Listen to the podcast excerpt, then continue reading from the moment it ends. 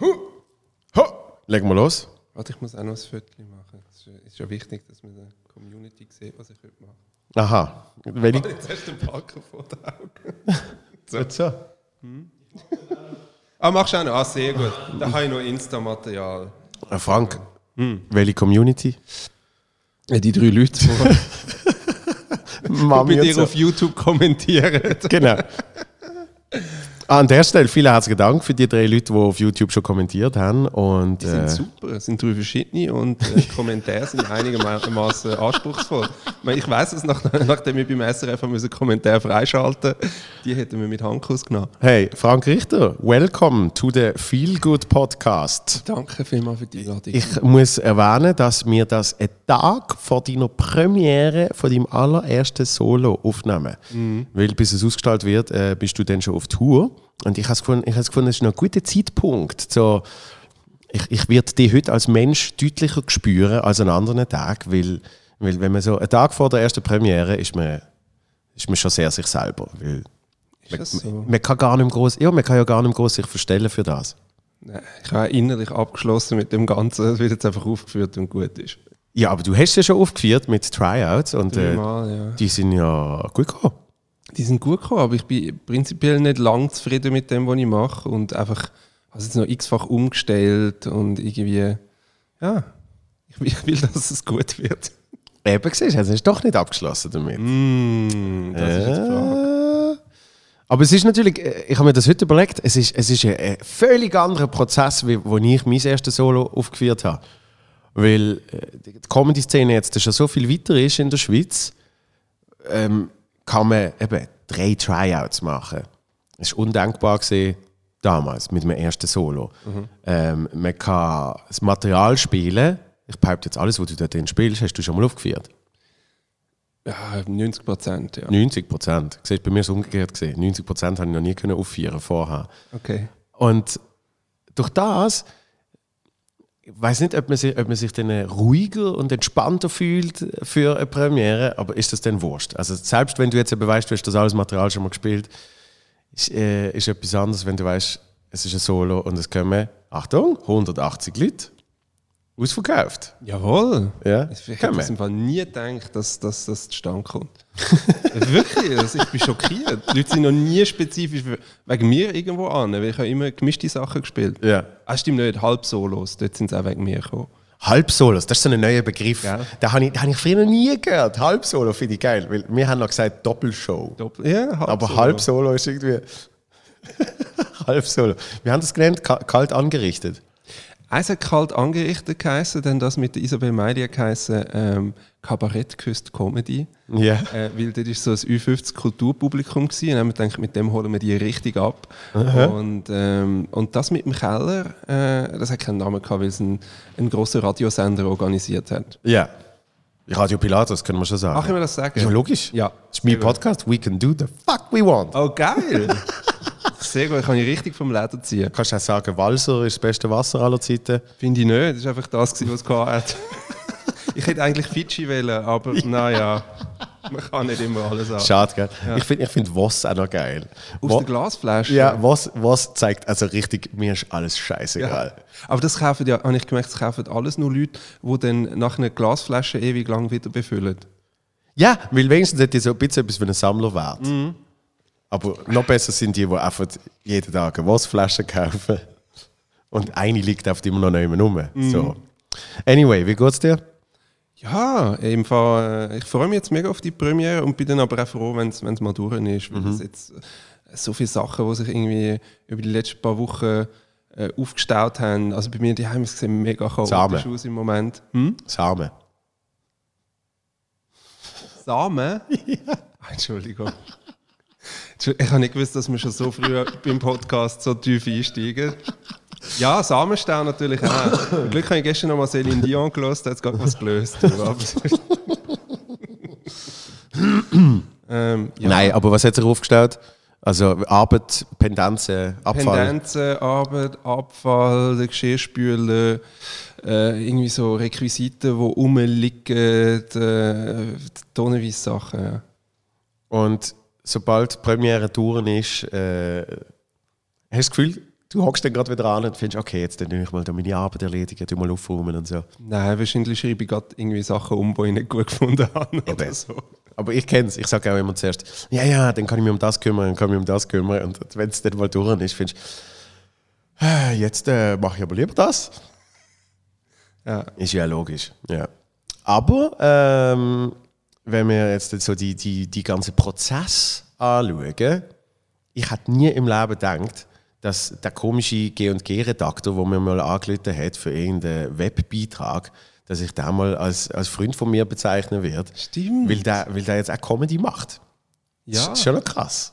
Ja, und vor allem, ich bin auch durch dich dann so ein bisschen auf, auf das Stand-up-Zeugs gekommen, weil ähm, ich habe ja vorher, ich würde sagen, ich habe mich mega lange mit, mit Harald Schmidt und so auseinandergesetzt und Comedy einfach als, als Konsument genutzt und ähm, wo du nachher bei uns in der Show bist, ähm, habe ich zum ersten Mal wieder das Bedürfnis verspürt, zum auch selber irgendetwas Lustiges zu machen. Weil ich weiß noch, ich hatte dich damals müssen interviewen am, am ersten Tag irgendwie da begleiten, wo du in die Garderobe gehst und wo man dir die ganzen Outfits zusammenlegt und so. Ich habe das Gefühl, das ist noch ein Lustiger. Hast, hast du mich dort begleitet? Ich weiß nicht, ich habe dich auf jeden Fall am Empfang abgeholt, das weiß ich Ja, noch. ja, das weiß ich auch noch. Ist, den Rest habe ich mir dann eingebildet. Soll ich dir mal etwas erzählen? Der Probetag, wie er geheißen hat. Ja. Wo eben, man ist wirklich dort mal äh, äh, wichtig, man muss natürlich rechtfertigen, warum es das gibt. Ja. Man geht, geht die Lümpe anschauen, die man selber mitgebracht hat. Ja, das geht ja auch einen halben Tag. Natürlich. Und dann äh, ist eben noch ein Beitrag gemacht worden, inklusive Testsendung. So, ja. Und an dem Tag, ich sage jetzt, oder ich sage jetzt mal so, am, in der Nacht davor, bin ich bis um 5 Uhr am Morgen in meiner Stammbeiz gesessen, bin rotzevoll gesehen und um 7 Uhr am Morgen auf den Zug müssen. Und ich habe wirklich, ich habe eineinhalb Stunden gepennt, habe im Zug noch äh, eine weitere halbe Stunde gepennt und bin so, wirklich selten in meinem Leben so, zuerst glaube ich noch besoffen und nachher verkatert gesehen, wie dort. Aber irgendwie aufgrund von der, von der Energie, die man freigesetzt hat, weil man eben irgendwie, man muss viel machen, ähm, irgendwie ist es gegangen. Und, das ist immer das Geilste, die, die, die, die Pressebilder. Wenn, wenn G und G Pressebilder gemacht werden, dort wird ja so fest mit dem Pinsel noch drüber gehauen, Ja. dass wirklich, ich kann sagen, hey, das ist übrigens, ich habe mich noch nie so scheiße gefühlt wie an dem Tag und alle haben aber du hast noch nie so gut ausgesehen. Ja, wirklich, so. es ist alles weg. Du siehst einfach wirklich aus, als wärst immer 22. Magie vom Fernsehen, ja.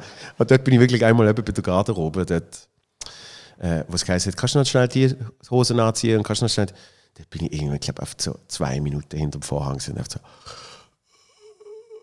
Ich glaube, ich sterbe jetzt dann. Was- ich noch geil finde, bei dem, ich habe ja mega viel von diesen Beiträgen gemacht, wo, wo quasi so ein äh, Gastmoderator vorbeikommt und dann Ja. Mhm. begleitet man den und tut so ein bisschen Puls fühlen. Und äh, die Leute sind ja nie gecastet. Also die stehen an dem Tag zum ersten Mal vor einer Kamera und moderieren. Mhm. Und wenn du halt schon dort merkst, okay, die können das überhaupt nicht, die musst halt dann einfach eine Woche lang durchbrücken. Dann weißt du, es gibt eine gute Woche Ja. mit einem tollen Gastmoderator. Und es ist ja immer ein Produzent dann verantwortlich für den Gastmoderator. Und bei gewissen Gast Gastmoderatoren war es wirklich so, gewesen, dass mega lange ein Kampf stattgefunden hat, weil niemand den hat produzieren eine Woche lang. Und ich will jetzt nicht sagen, wer die Person war, aber es war in der gleichen Woche gewesen wie du. Also nicht die gleiche Woche, aber in der gleichen Aktion. Es war auch das Kind von einem Prominenten, gewesen, äh, wo so schlecht Stimmt, das, moderiert hat. das ja eigentlich der Aufhänger gesehen. Das war der Aufhänger, gewesen, Kind von Prominenten, die wochenlang Glanz und Gloria moderieren Genau. Und wir hatten einen Kandidat oder Kandidatin, gehabt, der so schlecht war, dass es keine Moderationen, die mehr sind als drei Sätze. Wirklich drei Sätze und dann muss der Beitrag, wie sonst, wir, wir verlieren die Leute. Man sieht, wie die Kurve einknickt jedes Mal, wenn das Gesicht am Fernsehen kommt. Ah, das ist geil gewesen. Ah, ich, ich, kann, ich kann nur eine Prognose, also eine Schätzung, eine Einschätzung geben. Ich, ich, habe- ich habe das Gefühl, es ist. Äh, ich weiß nicht, wie sie mit dem Vornamen heißt, aber ich, ich schätze jetzt Du mal, ist eine Frau. ich schätze jetzt mal Tochter Schawinski. Ja. Hm, möglich. Gell? Gut möglich. Man kann ja das einfach jetzt im Archiv schauen, wie sich die Leute so geschlagen haben. Genau, weil wer ist noch gesehen? Der Max Baumann ist noch gesehen. Der Max Baumann ist noch gewesen, dann ist noch gewesen der Noel Affolter, der Sohn von der Silvia Affolter. Müsst die beide kennen, oder? Äh, Weißt du Silvia Affolter? Hat die nicht mal äh, Risiko moderiert? Nein, das ist Gabriele Amgarten gesehen. Ah, kennst du, kennst du Ex-Miss Schweiz, aber die hat irgendwas moderiert im Fernsehen. Gerade will sagen, der Christoph weiß es. Ex-Miss Schweiz, wo irgendetwas moderiert hat noch. City TV, gut. Natürlich. Also, man, man kann es Fernsehen nennen, muss aber Ja, nicht. Mit so einem Milbenstab über, die- über die Matratze drüber gestrichen. Ja, Kennst du ähm, noch Room Raiders? Natürlich. Mit dem UV-Licht. Und äh, was haben wir noch gehabt? Ich weiß nicht, ich sind glaube ich fünf. gewesen. Nein, ist nicht noch, ist nicht noch von irgendeiner, ähm, vielleicht aber verwechselt das jetzt auch, aber irgendwie so, weißt du, so von der Dennis Bielmann ein Kind, hat die überhaupt Kinder? Ähm, nein, nicht von der Dennis, aber sonst irgendeine, irgendeine Kunst, Turnen, Kunst, oder? Eiskunstlauf, dort noch irgendein Sohn oder Tochter. Egal. Also, Wurst. aber es, es, es ist äh, bei dem Glanz und Gloria Gastmoderationsding, Ja. äh, haben wir, uns, wir haben uns eben viel früher kennengelernt. Es ist nicht dort gesehen. Wir haben dort natürlich auch wieder miteinander zu tun gehabt, aber du hast mir mal angerufen wegen irgendwie. Ja, wegen Marco Rima. Das war so eine Geschichte. gewesen, Ähm, Ja. Das, ist- das, ah, das ist aber danach gesehen. Nein, irgendwann hast du mir wegen etwas anderem angerufen, Ah, wo dann auch nichts daraus geworden ist. Und du hast, glaube ich, irgendeine Quote von mir reingeholt. Und du gesagt hast, du schaust mal, ob du das kannst platzieren Und es ist natürlich dann nicht. Ja, ja, stimmt. Eine Zeit lang haben wir online tatsächlich noch Journalismus gemacht. Ich mag mich erinnern. Ja, dort war es, glaube ich, noch mehr, gewesen, als jetzt einfach äh, zwei Sätze auf ein Instagram-Bild zu klatschen. Dann hat man tatsächlich noch mit Leuten telefoniert. Ja, das ist ein, ein von meinen ersten Jobs. Ich, ich gesehen, bei damals noch Viva, hatte ich eine Praktikantenstelle gehabt, Ja. wo, wo es unter anderem darum gegangen ist, Star News in Teletext und auf die Webseite zu knallen. Geil. Mhm. Und, äh, und dann hast du halt wirklich hast du den ganzen Tag so scheiß News, eben Gossip äh, News durchgeforstet und du hast mir so fünf am Tag, neue, fünf neue Schlagzeilen hast du müssen haben. Ja. Wirklich auf so, frag mich nicht. Was Britney hast du gemacht? J-Lo und, und was weiß ich. ja, einfach immer. Und dann, und weil es eben in Teletext hast du müssen hauen, hast du müssen in so einen TXT-Editor und hast müssen, hast müssen in der Ziele hast du müssen die Anzahl Zeichen zählen und dann hast du müssen Enter und einen neuen Absatz machen, damit es dann. Weil, schön weil, ausgesehen. ja, weil Teletext kennt keine Zeilenumbrüche, sondern du tust wirklich einfach jedes Feld mit einem Buchstaben versehen, sozusagen. Das heißt, du brauchst wie so eine Vorlage, wo du dann auf die reinklatschst. Ja. Ich glaube, mit dieser Geschichte haben wir 30% der Hörer verloren. Natürlich. Aber ich weiß, was, weißt, was schön ist. Bis jetzt äh, sind in dem Podcast ist so, du kannst ja so die Kurven anschauen, wie die Hör, Hörduer und all das Zeug ist, oder auch Zuschauer bei YouTube. Und das macht logischerweise am Anfang immer gibt es den, den Strich nach oben, aber dann, nach fünf Minuten oder was es ist, bleibt es gerade. Okay. So Flatline. Ja. Außer jetzt. jetzt ist es runtergefallen. Ich hätte gedacht, das ist eine spannende Info mit dem Teletext, aber vielleicht auch nicht. Es geht. Ich, weißt du, was ist. Äh, aber du hast, hast du bei Viva auch moderiert? Nein. Ah, ich bin dort zweimal als Casting. Ich bin, ich bin auch mal äh, an einem Casting. Nein, eben nicht. Ich habe mich beworben und dann haben sie mich auf das Praktikant genommen. Hm. Hey, du hast dich beworben für das Casting, wir könnten hier noch da und da brauchen. Und so, oh geil, vielleicht komme ich dann auch vor die Kamera. Uh. Ist das Viva Swiss gewesen oder schon, Schon Viva? Viva, schon Viva. Ich Ja, bin ja. zu Viva Swiss Zeiten vorbei. Du bist ja ein bisschen älter als ich. Bisschen, ja. Ja, das langt dann schon. Das, genau. Für, für, die, für die schnellen 2000er Jahre lange drei Jahre Unterschied für ganz viel. Ganz viel. Ich weiß noch, der, wo es dann geworden ist, ähm, den haben sie genommen, weil er nichts gewusst hat. Sie haben das so erfrischend gefunden. Sie haben sich gefragt, hey, wer ist so in den Top 30 Charts momentan? Der, keine Ahnung. Ja. Interessiert mich nicht. Und die so, hey, das ist eine coole Socke. Nehmen wir, ist geil. Bei mir haben sie damals so einen Basler genommen. Ähm, weil der hat hure gut ausgesehen und da hat man quasi gesagt, da können wir auch dort im McDonalds die Chartshow moderieren lassen, ohne dass ihn jemand verprügelt. Und äh, der hat das dann irgendwie zwei Jahre lang gemacht, aber total verschwunden. Was jetzt? Lange Haare. Lange Haare? Ja, also so damals so, so der Mittelscheitel. Ja, ja, ja. Ja, ähm, das ist jetzt ganz peinlich, weil äh, ich kenne den gut und, Wirklich? und mein, mein Namensgedächtnis blankt wieder Der mal komplett. mehr Christian, oder? Achtung, Franzoso. Nein, der hat ja noch. der hat ja mal Glanz und Gloria moderiert. Aber der ist auch ein Basler gesehen. Wirklich? Ja. Aber der hat doch nie lange Haare gehabt. Ja, etwa so halblang hat er mal gehabt. War doch nie bei Viva. Gewesen. Ich bin mir nicht mehr sicher. Ich glaube einfach nicht. Ja. Also jetzt haben wir sicher alle, alle Hörer Jetzt haben wir verloren. alle verloren. Who cares? Weißt, Jetzt ist, Journalismus. jetzt ist vorbei. Aber ähm, du, du hast ja tatsächlich mal mit richtigem Journalismus angefangen, bevor du zu G&G bist. Und hast dich dann auch immer ein bisschen wehren, dass G&G auch richtiger Journalismus ist. Natürlich. Es ist einfach, ähm, und ich würde im Fall sagen, quasi Lokaljournalismus oder politisches Zeugs ist viel einfacher als Glanz und Gloria. Mhm. Weil ja die Akteure liefern dir gerade schon Geschichte. Ja, äh, sonst musst du eine Geschichte erfinden. Genau, oder? du musst ja. bei Glanz und Gloria, blöd gesagt, die Leute, die rund um einen Städtisch stehen und Güppli trinken und das war es. Und man geht einfach, weil die Gästeliste noch geil ist. Mhm. Ähm, und, und die stehen aber irgendwie in einer Jeansboutique, die gerade aufgegangen ist oder so. Mhm. Das ist keine Geschichte. Und äh, dort musst du halt wirklich etwas äh, einfallen lassen, damit es eine Geschichte ausgibt. Mhm. Und ich habe mal Geschichte gemacht, äh, ich habe mal die Hunde von Prominenten porträtiert, wo der Hund dann gesprochen hat und über den Besitzer geredet hat. Oh, das, das ist, das ist sehr kreativ. Ja, hat wirklich so zwei Tage lang mit der GoPro irgendwelchen Hunden angelaufen. Sensationell. Dabei hättest du doch einfach können die GoPro auf den Hund schnallen Nein, das haben wir ausprobiert. Das gewackelt im Fall wie die Sau. Wirklich? Das kennst du überhaupt nicht. Wir haben müssen so wirklich, wir haben GoPro und Handys um einen Selfie-Stick gebunden und sind so hinter den Hunden hergelaufen. Es muss so komisch aussehen. Weißt, die Leute, die vorbeigelaufen sind, wirklich, das ist irgendwie ein Perverse, der da versucht, den Hund zu filmen. Das ist, nein, das ist eine ganz neue Art von Einsammeln. Ja, genau. Und, und äh, da weiß ich noch, der hat damals ein, das ist, ähm, ich weiß nicht mehr, ob ich die Idee kann oder im Team oder so. Auf jeden Fall habe ich das dann ausgeführt und es hat geheißen Gassi und Gloria. Und äh, oi, oi, dann hat bei uns in der Lokalzeitung, für die ich mal geschafft habe, hat dann ein ehemaliger Arbeitskollege einen, äh, so einen Einspalter geschrieben. Der hätte nicht gewusst, dass ich das gemacht habe. Und ich so gestanden: Immer wenn du denkst, es geht nicht mehr tiefer, legt SRF Glanz und Gloria nochmals eine Schippe drauf ja, sehr stolz auf das, ja.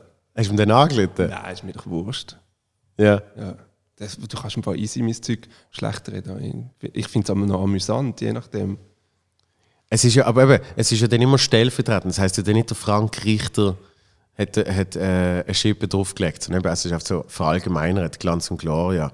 Ja, ja, aber weißt äh, ich meine, das Format, wo das ausgestrahlt wurde, das ist ja im Grunde genommen ein Comedy-Format Mhm. Also vielleicht ist es einfach falsch eingebettet in einem Promi-Magazin. Weißt, vielleicht hat er das Gefühl gehabt, das muss einen seriösen mhm. Hintergrund mhm. haben, wenn man ja. schon Hunde zeigt von Prominenten. Ähm, aber weißt ich weiß ja nicht, was der Hund denkt oder was der für, für, äh, für Charaktereigenschaften hat. Also haben wir mhm. einfach irgendwelches Zeugs erfunden. Und der Hund von der äh, Vera Dilia ist natürlich kokainzüchtig weil er ist irgendwie, es ist auch noch äh, einer aus, aus, Südamerika oder so. Und dann hat er einfach mit so einem, so einem krassen Akzent gesprochen und zwischendurch so Geräusch gemacht. Und äh, natürlich ist das doof, aber ähm, doch auch irgendwie unterhaltsam, oder? Qualitätsjournalismus. Ja, tatsächlich. Qualitätsjournalismus. Ja, also zurück zur Comedy. Was sonst? Du hast äh, bei eben, was Glanz und klar, ja, nicht durch mich, das ist jetzt Scheissdreck, sondern du hast einfach schon, du hast einfach schon Stand-up geil gefunden. Äh, ich, hab, ich bin viel Stand-up-Sachen schauen und habe vieles auch extrem schlecht gefunden. Mhm. Und, ähm, und bei dir habe ich dann das Gefühl gehabt, das ist noch lustig. Obwohl Gut, das, das zeigt ja einen krummen Geschmack von dir. ja kann nichts dafür. Aber ähm, nein, ich bin oft Sachen schauen, du kannst ja dort völlig unbefangen an. Und was ich aber damals als Journalist auch nicht gewusst habe, dass, wenn du ein Stück siehst an der Premiere, ist das ja noch nicht komplett ausgereift. Das wird ja noch besser. Mhm. Das ist mir nicht bewusst gewesen. Ich habe gedacht, das bleibt auf ewig so. Das ist wie wenn ich einen Kinofilm schaue, eins zu eins genau so. gleich. Ja. ja. Mhm. Und vielleicht habe ich einfach einen Haufen Sachen gesehen, die völlig unausgegoren sind oder so. Ja, also ich habe es äh, mit, mit dem Zuko im letzten Podcast davor gehabt. Äh, es, es gibt schon so ein bisschen Spezialisten, die finden, ja weißt nach, nach 30 Vorstellungen ist es dann mal, ist dann mal gut. Mhm. Gut, beim Devil ist es nochmal ein Spezialfall gesehen, er hat ja wirklich einfach nichts gehabt. Aber es gibt solche, die das wirklich so ein bisschen darauf anlegen, die sagen, ja, es ist Premiere, aber danach wird es dann gut. Ja? Und, und gerade der Zuko und ich sind so eher in der Sorte, wie ich jetzt auch die einschätze, ähm, so wie eben das Material, das du morgen spielst, äh, schon ausgespielt ist, sozusagen, schon ausprobiert und schon daran gefühlt. Wir gehören mehr zur Sorte, die sagen, wenn eine Premiere ist, dann ist es schon das fertige Produkt. Natürlich passiert dann da und dort noch, äh, wenn du, wenn du 20 Mal den gleichen Satz sagst, fällt dir beim 21. Mal vielleicht noch etwas hinter ein. Weißt? Aber, aber äh, so, dass es entwickelt sich noch wahnsinnig, ist, ist, nicht, ist nicht das Ziel. Mhm. Bei mir zumindest, weil dann würde ich ja nicht so oft ein neues Programm machen. Sondern dann sagst du eben, es heißt zwar so, aber dann sagst du irgendwie Live-Tour. die, die, die Live-Welttournee durch die Schweiz. Also, du machst irgendeinen blöden Titel. Und danach spielst du halt einfach fünf Jahre lang, was du willst. Und dann ist es auch egal. Ab, oder du tust es halt abtrennen und sagst, jetzt heißt es so, nächstes Jahr heißt es so. Und das ist dann auch wirklich anderes Material. Weil, ob das jetzt einfach über ein Jahr dann langsam ins aktuelle Solo reinkommt oder ob das dann ein neues Solo ist, ist eigentlich wurscht. Okay. Meiner Meinung nach. Aber ja, äh, gerade Stand-up ist eben halt auch etwas, wo du viel direkter kannst. Bei einem, bei einem Sketch, ich denke immer Divertimento. ne? Das, das sie so lange touren, muss sich ja, äh, klar muss sich finanziell lohnen für sie, aber muss sich ja auch lohnen für den Aufwand, der dort betrieben wird, bis dort wirklich Wort in Wort reinfließt. Und, und es ist zum Teil mehr wie ein Theaterstück, wo sie wirklich auf, aufs Timing on point ankommt. Oder? Und, und noch technischer Schnickschnack. Und, und wenn du Stand-up machst, das ist, das irgendwie das ist die schöne Freiheit. Wo du sagst, eigentlich kann ich morgen, das kann immer noch so heißen, ich kann morgen etwas völlig Neues spielen. Eigentlich. Das ist cool, oder? Es ist mega geil. Ich habe das Gefühl, ich will im Fall in Zürich morgen ganz anderes Zeug spielen als dann beispielsweise in Luzern. Ja, das, ich weiß mit gewissen Sachen komme ich nur in Zürich durch. Die Gerade weil sagen, anders gar nicht in, in, in Luzern darfst du halt alles katholisch ein bisschen. Da habe ich eh nichts. Aber alles, was so ein bisschen in, in schwarzen Humor reingeht, wird dort rigoros gestrichen. Mhm. Aber ich habe jetzt gemerkt, als ich das letzte Mal dort gespielt habe, wenn man sie so ein bisschen mit Zuckerbrot und Peitsche geht im Fall. Man bringt so ein bisschen den schwarzen Humor in die Innerschweiz, muss aber ganz, ganz säuferlich machen, aber sie es dann schlussendlich gleich, äh, sie es dann gleich gut gefunden. Aber man, man muss ihnen mega viel Zeit geben für das. Ja, ja in der Schweiz, ich ich finde es noch spannend, weil, weil es wirklich mittlerweile so fast ga- gang und gäbe ist äh, in der Comedy-Szene, dass man immer so findet, ja, in der Schweiz, uh, ja, pff, schwierig und so. Und, und irgendwie jetzt gerade in den letzten paar Monaten so eine gegenteilige Erfahrung gemacht wird. Wir haben ja sieben Siege, haben wir ja in Emmen gespielt. Ja. Das ist ja bombastisch gewesen. Natürlich. Und Bombastisch. auch oft ist so, dass du quasi, während du dort stehst, hast du das Gefühl, sie finden es nicht gut. Und dann kommen sie nach der Show und sagen, wie lustig dass das war. Und denkst du, oh, ich habe euch völlig falsch eingeschätzt, hat euch ja doch gefallen in dem Fall. Ja. Ja. Ja, gut, es gibt, gibt immer die Person, die vorne keine Mimik verzieht und nachher sagt, äh, noch nie so viel gelacht. Wow, ist das toll gewesen. Ja. Wahnsinn. Und mit beschränkten Armen. Unglaublich vielen Dank für den unglaublich tolle Oben. So. vielen Dank für den unglaublich tolle Oben. Genau. Ja, ich glaube, ich habe auch schon oft gedacht, wenn ich Comedy-Sachen schaue, ich glaube, ich sitze auch mit so einer mega gelangweilten Fresse dort. Und, äh, und es tut mir dann extrem leid für den, der eigentlich auftritt. Weißt? Weil oft ist es so etwas, was ich schon kenne. Aber das ist, ja, das ist ja eine ungeschriebene Regel. Als äh, Geschäftskollege äh, sollte man nie im äh, Sichtwinkel vom Auftretenden sitzen. Das ist immer noch schwierig, weil dort, wo ich spiele, hat es mehr als sechs Reihen. Oder wo je nachdem der andere spielt. Da sieht Schon man klar. halt dann doch. Aber ähm, jetzt habe ich vergessen, was ich wollte sagen. Macht gar nichts. Ähm, ähm, ähm, Schweiz und, äh, und schwarzer Humor. Und dass ich ein Solo kann anpassen kann. Und dass ich ganz viele schlechte Solos gesehen habe während meiner Glanz- und Gloria-Zeit. Nein, genau. Wenn, wenn, du, äh, wenn du am Auftreten bist, was ist jetzt drei Jahre? Dreieinhalb. Dreieinhalb. Also dann hast du hast ja schon so viele Open Mics mitgekriegt. Was, ist, was ist denn so der, der ähm, für dich schlimmste Auftritt gesehen? Heißt nicht, dass du unbedingt, dass du unbedingt bombt bist äh, und niemand gelachen hat oder so. Aber, aber das eigene Feeling ist ja meistens viel intensiver, als, äh, als wie es nach Hause dann wirkt. Schwierig. Ähm, ich habe mal, ah, habe mal gespielt äh, in so einer Bar, wo quasi, dort ist nicht groß kommuniziert worden, dass, ähm, dass äh, überhaupt Comedy stattfindet. Geil. Das heißt, die Hinterhälfte von der Bar, das sind einfach Leute, die Bock hatten, zum, zum am Abend vorgehen und eins zu ziehen, die wollen zuhören. Ah, hast du, hast du mir mal Videos geschickt von dem? Ja. Ähm, und du hast dort nachher eben auch mal gespielt. Und dann hast du mich noch gefragt, ist das dort gut? Soll ich dort? Und ich so, ja, musst einfach schauen, dass sie raffen, dass an dem Abend Comedy stattfindet. In St. Ohne Gallen ist das. gewesen. Ich habe gemeint, Und- also nicht Billy Pub in dem Fall. Nein, nein, nein. Und, und so wirklich eine ganz am Anfang, wo aber was ja auch ist, wenn du weißt, aufgrund von der Voraussetzungen, dass der Auftritt schlecht wird, ist es ja auch schon fast wieder lustig, weil du weißt, an dem Abend wird niemand da drinnen einen guten Auftritt haben. Und ich bin mal mit dem geschätzten Nico Ahn auftreten. Ich, das ist glaube ich das Billy Pub in Arbon, ähm, wo man uns zwei so Ikea Couchtisch angestellt hat als Bühne. Und das Pub ist der Eingangsbereich von einem Boxclub. Das heisst, während wir Comedy gemacht haben, sind die ganze Zeit Boxer reingelaufen, einfach schnell durch ein paar durch und hinten dran im, in, im Trainingsraum rein. Und es hat noch so einen Automat ähm, im, im Ecke gehabt, so, wo so kannst du reinschlagen Ah, so eine- mit so der Faust. Und so ein El Toro-Automat. Genau, und während ich Comedy gemacht habe, haben Leute in den Boxautomat reingeschlagen. Weißt dann hast du im Hintergrund gehört.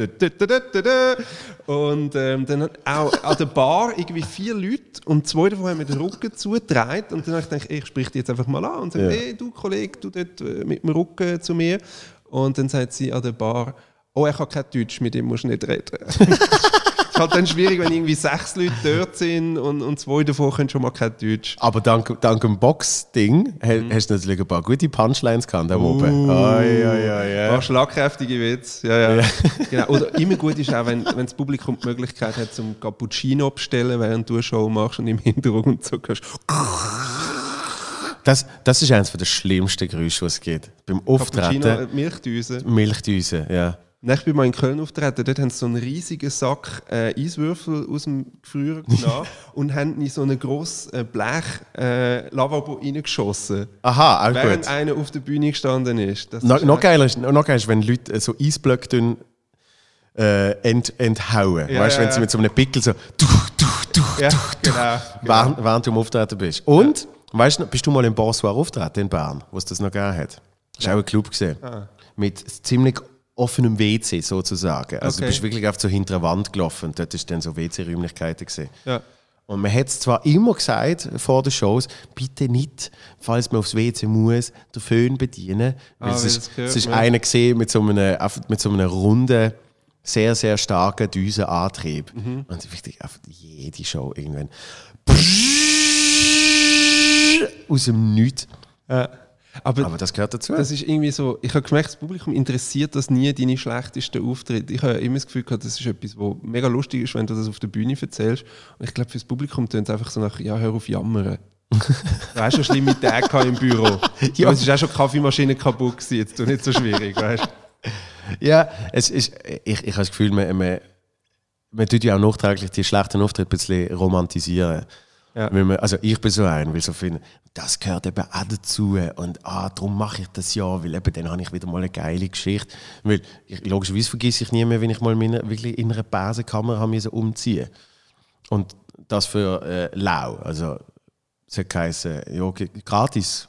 Ja, aber es gibt ja Exposure, weißt du? Eben, aber dafür wirst du dann nachher in das Theater dort gebucht, wo äh, die Bar angeschlossen ist und so. Und bla bla. bist dann? Äh, natürlich nicht. Aha, okay. Und noch besser ist gesehen, es hat geheißen, ähm, äh, der, der Claudio, der dort noch allein mein Management und Booking gemacht hat, hat irgendwie gefunden, ja, also äh, irgendetwas zu essen und, und etwas Kleines zu trinken wenigstens. Das war noch easy. Weil er, er zahlt ja noch das Zugticket oder das Auto, weiß nicht.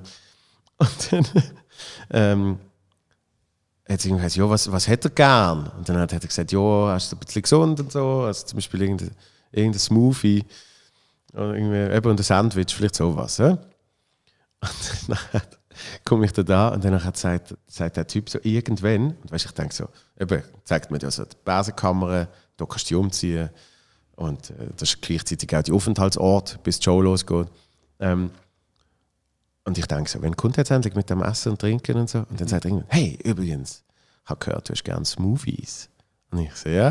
Und dann gibt es wirklich so eine Coop 2 Franken 30 Mini-Schüttelding, wo so auf Birne, Apfel oder irgend sowas. ja. Das billigst. Da. Und ich so, oh wow, danke vielmals. Und dann hat, geht er wieder? Und irgendwann sage ich so, ähm, gibt es äh, gibt's vielleicht noch gibt's irgendetwas zu essen? Und er sagt, ah ja, ja, es hat einen guten Sandwichladen, musst zwei Stück rauf, rechts, geradeaus, dann wieder links, dort hat es einen. Super, dann bin ich dort ein Sandwich gegessen, das ich natürlich gezahlt habe. Und eben, nachträglich romantisiert man dann so Zeugs. Wenn man so findet, ah, das ist so... Ja, und vor allem, du lernst ja immer von den, von den schlechten Auftritten. Also weißt du, so, im Grunde genommen ein Auftritt, wo schon alles gegen dich spricht, Technik, die nicht funktioniert, das Publikum, das mit dem Rücken zu dir sitzt und so, das bringt dir schlussendlich viel mehr als einer, der gut läuft. Und, und irgend, irgendwie, so der Masochist in einem findet ja, dass, dann, dass das eben auch noch Spaß macht. Ja, natürlich. Du findest irgendwie noch geil, wenn einer die eine halbe Stunde nicht anschaut, weil er einfach sich geweigert hat, an seinem Scheißtisch sich umzudrehen, dann sprichst du einfach irgendwann an und, und findest es selber mega geil. Jetzt kommt mir gerade was in den Sinn, ich habe in der Surselva gespielt und das war genau das. Gewesen. Ich bin in einem Restaurant auftreten, wo, ähm, wo für Comedy nicht so wirklich geeignet ist, weil es ist L-förmig war. Das heisst immer also, gut, ja. Die Leute haben, hätten müssen aufstehen und um die Ecke laufen, um dich zu sehen. Also sprich, der eine Ecke hast du schon mal verloren, weil du hast Ja, einfach die. Mhm. Längerseite vom L angespielt, logischerweise, oder? Und der andere Ecke hat deinen Rücken angeschaut. Und dann hat es äh, eine Frau gehabt, die vor mir gesessen ist, ähm, mit dem Rücken zu mir und ihrem Mann. Und ich habe am Anfang so versucht, mit denen mich ein bisschen zu unterhalten. Und dann bin ich zu ihr und habe gesagt, ähm, und Sie sind? Meier. Ah, okay. Und sind Sie da aus der Umgebung? Und in dem Moment dreht sie sich von mir weg und verschränkt die Arme. Und dann rede ich mit, mit ihrem Mann, mit ihrem, mit dem Mann von, von der und sage so, äh, ah, sind Sie in dem Fall da aus der Region? Und sagt er, ja, und wir sind schon letztes Jahr da gewesen und es ist alles gut gewesen, bis auf den Künstler. Wir wollen das blöde Comedy-Zeugs nicht. Es ist so schön gewesen, ist mal einer mit dem Handörgeli und jetzt ist es nur noch so, so Gaga-Seich.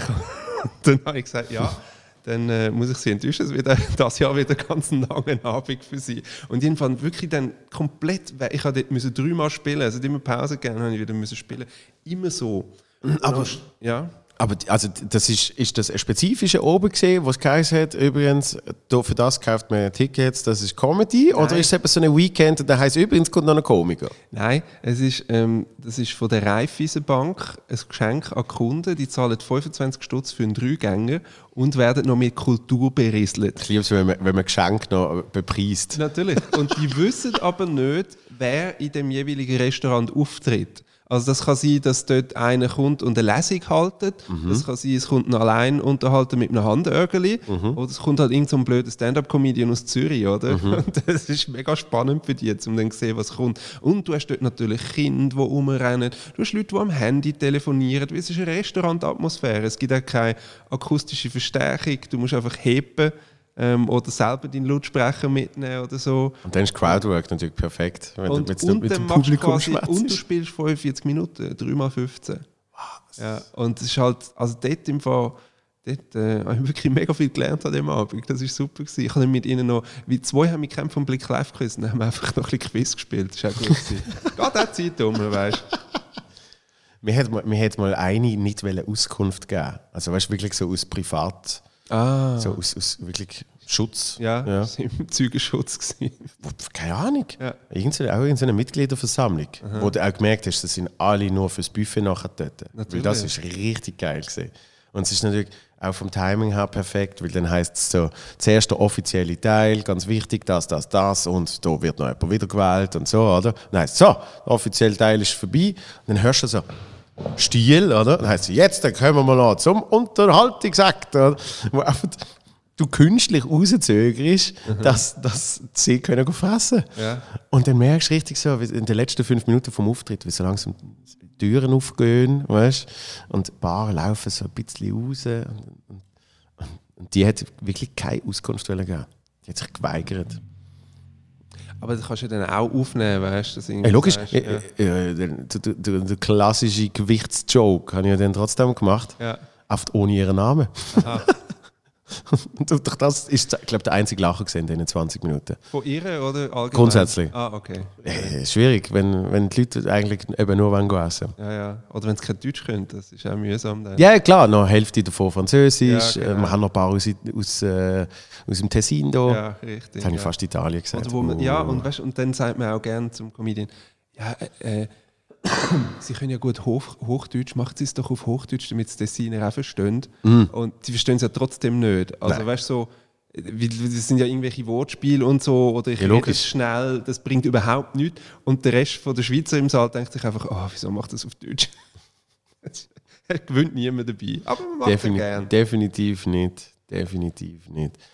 Ah, aber ich, ich habe das Gefühl, ich habe das Gefühl, dass wenn man auf der Bühne auftritt und eben es, es, es passiert irgendetwas, wie zum Beispiel, dass jemand einem nicht anschaut. Und das, das ist auch für das Publikum überhaupt nicht so entscheidend. Und weißt, die interessiert das ja eigentlich auch nicht. Also, es gibt so Komiker, die steigen dann immer komplett auf das ein. Das weißt du, hörst jemanden hinten husten, dann machst oh, ah, so, Achtung, äh, Halstafel für die Person. Weißt du? Und, ja. und die Leute im Publikum kriegen es gar nicht so mit, weil die schauen auf den Künstler vorne und mhm. dann passiert halt irgendwie, da hustet jemand, da geht mal der Föhn ab und so. Das interessiert die gar nicht so. Erst wenn alle schauen, solltest du es ansprechen. Aber es gibt dann so die Krankheit als Komiker, dass du alles probierst aufzunehmen und ja. überall noch etwas machst. Und, und, und durch das gibt es dann halt wirklich so, so 20 Minuten Sets, wo du das Gefühl hast, 15 Minuten wird oft kommentiert, was alles passiert ist. So, ja, und da wird noch schnell ein Eiswürfel ins Glas gemessen. Ja, ja. weißt du? Beim SMS. ja, genau. Und es ist auch lustig, oft das Publikum hat das Gefühl, du bekommst ja eh nicht mit, über was sie machen. Weißt? So, ja, klar. Es ist wie beim Fernsehen schauen. Irgendwie schaut, sieht ja jetzt auch niemand, was ich die auf dem Sofa mache. Und dann machen sie manchmal so ganz lustige Sachen. Man, manchmal, manchmal komme ich mir vor wie ein Lehrer. Das finde ich eigentlich mega scheiße. Wirklich? Ja, manchmal hast du wirklich so das Gefühl, weißt, wenn irgendwie eben zwei schon fünf Minuten schwätzen mhm. und dann bist du wirklich irgendwann so, sorry, äh, wenn dir auch noch etwas sagen, oder was? Ah, weißt, kennst du den Witz auch? Oder weißt du, irgend so etwas, mhm. du probierst ja lustig zu verpacken, aber eigentlich willst du einfach sagen, hab Fassi. Ja, oder? ja, klar. Und, und danach wird es immer so ein bisschen kurz bedruckt, still, weißt du, ja. und eben die fühlen sich so verwünscht und dann denke ich mir so, hey, ich bin auch nicht, wie, wie, wenn ich, wie wenn ich in der Orientierungsschule gehockt bin und mhm. verwünscht worden bin. So fühle ich mich jetzt als Lehrer. Dass du wirklich, das willst du eigentlich nicht. Du willst eben eigentlich der Unterhalter sein und dann machst du so, ja. Du bist ja schon häufig in, in Berlin auftreten. Was sind deine Erfahrungen mit betrunkenen Zuschauern, die reinheben? Hast du das auch gehabt? Ja, ähm, das, ist, das ist natürlich eben so ein bisschen Talentschmiede ja, ja, genau. äh, Phänomen. Weil mhm. der Quatsch Comedy Club hat ja den Talentwettbewerb, wo sie jetzt aber umbenannt haben. In Hotshots. Hotshots mit einer Rakete. Uh. Ey, das war genau mein Ding. Ja. Ben Schmid und ich haben, haben uns gesagt, wir, wir können wir können dann so wie die Opis, können wir dann zu den Jungen gehen und sagen, ja, bei uns hieß es noch Talentschmiede. Ja, ja das war doch was ganz anderes. Aber logischerweise haben sie es jetzt so genannt, weil Talentschmiede hast du wirklich einfach gehabt, jemanden, der zum allerersten Mal auf der Bühne steht und Menschen, die seit drei Jahren durch irgendwelche Open Mic Mix Shows durchtingeln mhm. und einfach sich dann dort mal anmelden. Also, und durch das ist das Qualitätsgefälle ist jenseits. Und darum nennen sie es jetzt der Hotshots. Und dort ist halt, wenn, wenn ist das? Um 10, halb 11 geht es los. 11 geht 11 los. sogar. Und gewisse und Leute sind ja schon seit 8 dort und sind am Köbeln. Aber viele sind eben dann nur für die Show dort, weil sie irgendwie Freunde sind von Kollegen XY, der auftritt. Mhm. Und weil es 11 Uhr oben ist, haben die natürlich auch schon äh, ein paar getrunken. Ja? Und, und dort ist dann schon... Ähm, dort ist dann schon schwierig. Dort musst du drüber spielen. Sonst, eben, sonst machst du, machst eine riesige Lawine, wo, wo losgeht. Weil wenn dann jemand merkt, oh, ich kriege die Aufmerksamkeit, weil ich jetzt einfach ein bisschen geschwätzt habe, dann geht es dort los, dann geht es dort los. Also dort ist fast das Gegenteilige, was passieren kann. Mhm. Hingegen normaler Quatsch Comedy Club ist ja ganz entspannt. Das weiß ich noch nicht. Das sehe ich dann im Januar. Hey. hey. Nein, das ist wirklich, das ist völlig entspannt. Weil das ist so, das ist so, so wie, wie äh, Stand-up-Comedy-Show im Bernhard-Theater. Ah, okay. Also weißt Menschen äh, allen Alters, äh, gut gelohnt, äh, entspannt. Außer zur Weihnachtszeit, aber das hast du halt nicht jetzt im Januar. Nein, ich habe dann die verkatert. Genau, ich habe in Hamburg habe ich zur Weihnachtszeit gespielt, wo, wo Ah, und dort habe ich das erste Mal in Hamburg gespielt, Quatsch Comedy Club. Mhm. Dann habe ich halt irgendjemand Backstage habe ich gefragt, äh, wie ist denn das Publikum da so? Ja, ziemlich gleich wie Berlin. Und dann kommt so der Geschäftsführer von dem, von dem Lokal so leicht gestresst schon. Außer, äh, man hat 105 äh, Mitarbeiter, die gerade sich zu Fondue und Weißwein volllaufen lassen, um nachher die Show zu gucken. Und mit 105 Mitarbeitern meine ich davon 100 Männer. Ja, und dann ist er so gestresst wieder weggelaufen. Ja. Und dann ist eh klar gesehen, was jetzt passiert. Oder? Und dann hast du wirklich einen gehabt, der, der ist so rotzevoll gesehen. Und ich bin erst die Position gesehen, wirklich äh, Warm-up vom, vom Moderator, 10 Minuten, und dann bin ich gekommen. Und schon beim Moderator, etwa dreimal macht er so. so einfach so, du hast nicht einmal, er hat nicht Boot oder je, oder er hat einfach Geräusch von sich gegeben. Mhm. Und dann habe ich bei mir, als ich auftreten bin, habe ich gemerkt, es hat mal irgendwann mega Unruhe gegeben. Und das ist gesehen, weil der Typ äh, so eine, so eine Kotzhuste gekriegt hat. Und dann wirklich so. und ist am Boden gefallen und hat eben so halb auf den Teppich gekratzt. Und dann, dann haben sie ihn auf den, auf den Krankenwagen da. Und dann ist die Show gelaufen. Schön. Ja, aber das ist eben, das ist überall. Christian Schulte-Loh hat kürzlich erzählt, in Manchester hat er einen Auftritt gehabt. Da haben sie in einer Show haben sie 23 Leute vor die Tür gestellt. Wow. Das, heißt, also weißt, das kannst du ja nicht einmal ansatzweise vergleichen mit was wir als Comedy und was wir als Störenfried empfinden. Ja, ich oder? glaube, vor allem in der Schweiz ist noch heilig. Also Natürlich, es du ist mega heilig. Mit, ich sitze einfach da und gebe dir keine Reaktion. Eben. Aber es kommt relativ wenig. Ja. Ja. Und dort ist es wirklich einfach. Ich habe, also, meistens siehst du Leute richtig sterben, wenn eben mal äh, jemand reinruft aus dem Publikum und die Person auf der Bühne nicht genug cool reagiert. Dann siehst du die Person sterben. Und das habe ich in London schon zwei, drei Mal gesehen, im Comedy Store, am Fringe Festival in Edinburgh. Eben so die englischsprachigen Weil dort langt es weil das sind dann oft böse Reinrufe, also äh, so böse Heckles. Der eine hat einfach mal reingerufen, der und der ist viel lustiger als du. Ah. Fertig. Du hast gemerkt, der andere ist zusammengebrochen auf der Bühne. Der hat nichts mehr können machen Hast, hast du mal den besten Heckler gehört, der den Ding je bekommen hat? Der, ähm, wie heißt er? Äh, der Jimmy Carr. Du, der hat ein paar gute gekriegt. Ja, ja, aber da hat mal jemand reingerufen, meine Mutter hat einfach Krebs. Und dann sagt er so, ja, aber ich habe ja gar keinen Witz über Krebs gemacht. Und dann hat er eigentlich gesagt, ich weiß, aber es war lustiger als das. Oh, shit. Oh, wow. Und dort hat der Raum zum ersten Mal gelacht. Und quasi er hat, es hat ihn so gestresst, dass der Heckler die ganzen Lachen bekommen. Aber mittlerweile, äh, jetzt ja die Leute immer auffordern, um ihn zu hackeln, damit er gute Antworten geben kann. Ja, es ist ja, ist ja auch eine Kunstform eigentlich. Eben, äh, Comebacks Du hast ja das schreiben. mal etablieren in der Schweiz, aber äh, ist nicht so gut gegangen. Es funktioniert nicht. Nein, ich die Leute sind nett. gesehen. Die Leute Ja, sind die nett. sind Zu nett. Ich has, ich has, als so Impro-Teil habe ich das mal probiert, wo ich Mhm. wirklich auf die Bühne gestanden bin und gesagt habe, hey, jetzt beleidigt mich mal. Gut, das eine Mal, das eine Mal ist eh schief gegangen, weil es war Mixed Show gesehen, eben in Bern. Ja. Und ich komme auf die Bühne und sage, so, eben, ich habe erklärt das, jetzt bin ich gerade hier in Schottland gesehen und dort machen sie das so. So, Mhm. föhnt mal an. Und dann ist so zwei Sekunden still und dann hörst du von hinten rechts vom Künstlerecke, hörst du Gabriel Vetter, ich fick den Vater. Und dann ist eh vorbei. Was willst du noch machen? Jetzt sind die Leute verreckt. Ja, so, okay, nächstes Thema. Übrigens, ich habe, äh, apropos Vater, der hat einen Hund und lalalala. Setz doch mal ein paar Ex-Freundinnen ins Publikum, dann geht es vielleicht. Ah, ich habe nicht viel. Oh. Und äh, das ist einmal passiert. Einmal hat auf jemand reingerufen, das bin im Fall ich gesehen. Aber wirklich? Und hat es gestummen? Was hast du ihm erzählt? Ich habe so eine Sexstory. Halt. Oh. Ist das die, wo, wo die hat interviewen für ihr Heftli? Was? Ah, du, hast doch dort die eine, die sagt, äh, sie, sie, sie macht irgendwie ein Buch mit allen Leuten, wo sie im Bett war und ähm, schreibt dann irgendwie nur den Vornamen und was die beruflich machen. Aha, nein, das war das ist ein Joke über Tinder. Ah, Tinder, Entschuldigung. Genau. Aber das ist wirklich, das ist auf der Witz gesehen. Wie lange ist das her? Der, der Tinder-Joke? Ja. Das ist auch nicht mehr, gell? Nein. Also Also ist da das ich. auch schon aufgefallen, wie viele Leute das Tinder-Witz haben? Eben drum. Also, der Joke ist eigentlich nur gesehen, dass, dass ich, ich, ich habe eine Connection mit einer auf Tinder, wo ich wirklich so finde, wow, ist so zum ersten Mal, dass etwas passiert und, und man wird so mega schnell intim. Und danach stellt sich heraus, dass sie ein Buch über Tinder schreibt. Und sagt aber keine Angst, ich sage nur, eben, ich sage nur Vorname und Beruf. Und dann steht dann Joel, Comedian Switzerland. Ah, genau, so, so das ist der Joke. ja. Ja. Das ist eigentlich mehr gesehen aus Frust, weil eben auf Tinder nie etwas gelaufen Oh, ist. du Arme. Nein, aber wie lange ist der her? Ja, ein paar Jahre.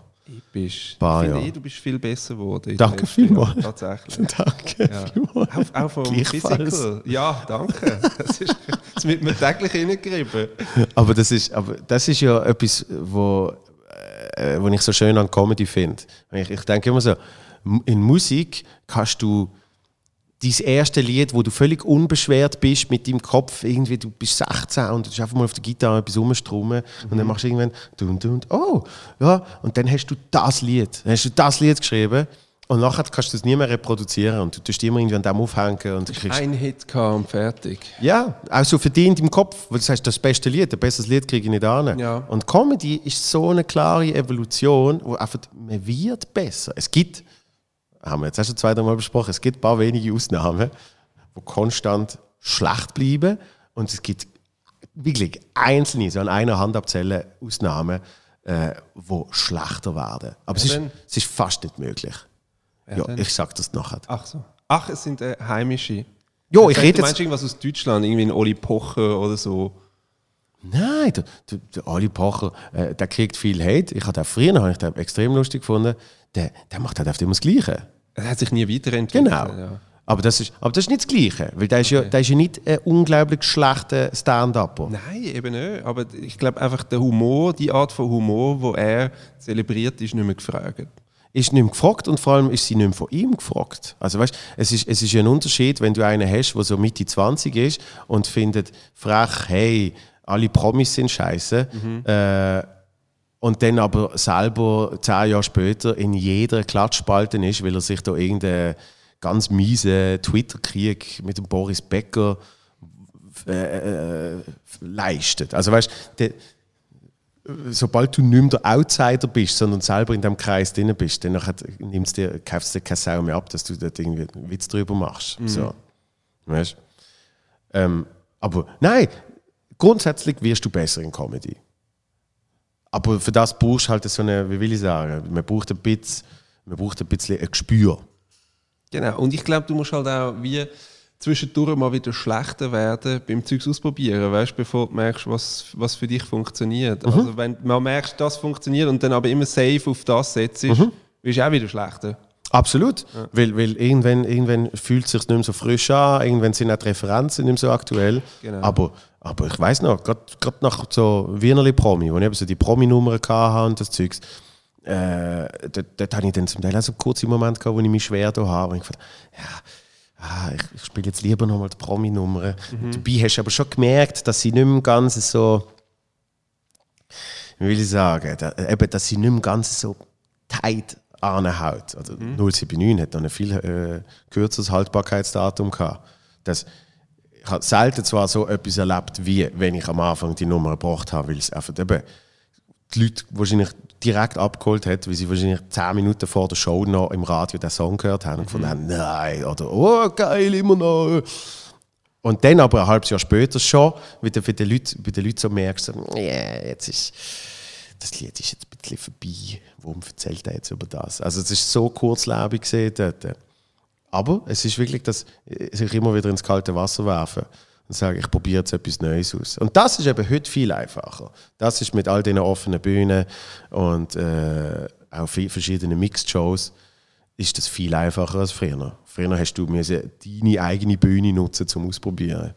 Und ich finde vor allem auch, du kannst auf einer offenen Bühne nie scheitern. Weißt du, es ist ja wie ins Fitnessstudio gehen. Also wenn Ja. du gegangen bist und irgendeine Übung machst, ist schon mal besser, als wenn du nichts gemacht hättest. Mhm. So sehe ich das mit offenen Bühnen. Weißt du, ob, ähm, das ist einfach Routine und Üben. Und wenn es nicht funktioniert, ist auch Wurscht. Aber immer noch besser, als wenn du nichts gemacht hättest und einfach äh, ein Jahr lang wieder die gleichen Jokes spielst bei, bei Mixed-Shows. Ja, und, und das, ist, das ist auch bei, bei Newcomer, die jetzt anfangen, weißt du, die dann irgendwie mir einen Text schicken und sagen, hey, kannst du den mal anschauen? Ich kann schon anschauen, aber es bringt dir nichts. Tritt einmal auf und dann hast du 300 Informationen mehr, als wenn ich mit dir fünf Stunden den Text anschaue. Es ist einfach krass, als ich meinen ersten Auftritt hatte, ich habe drei Monate geschrieben.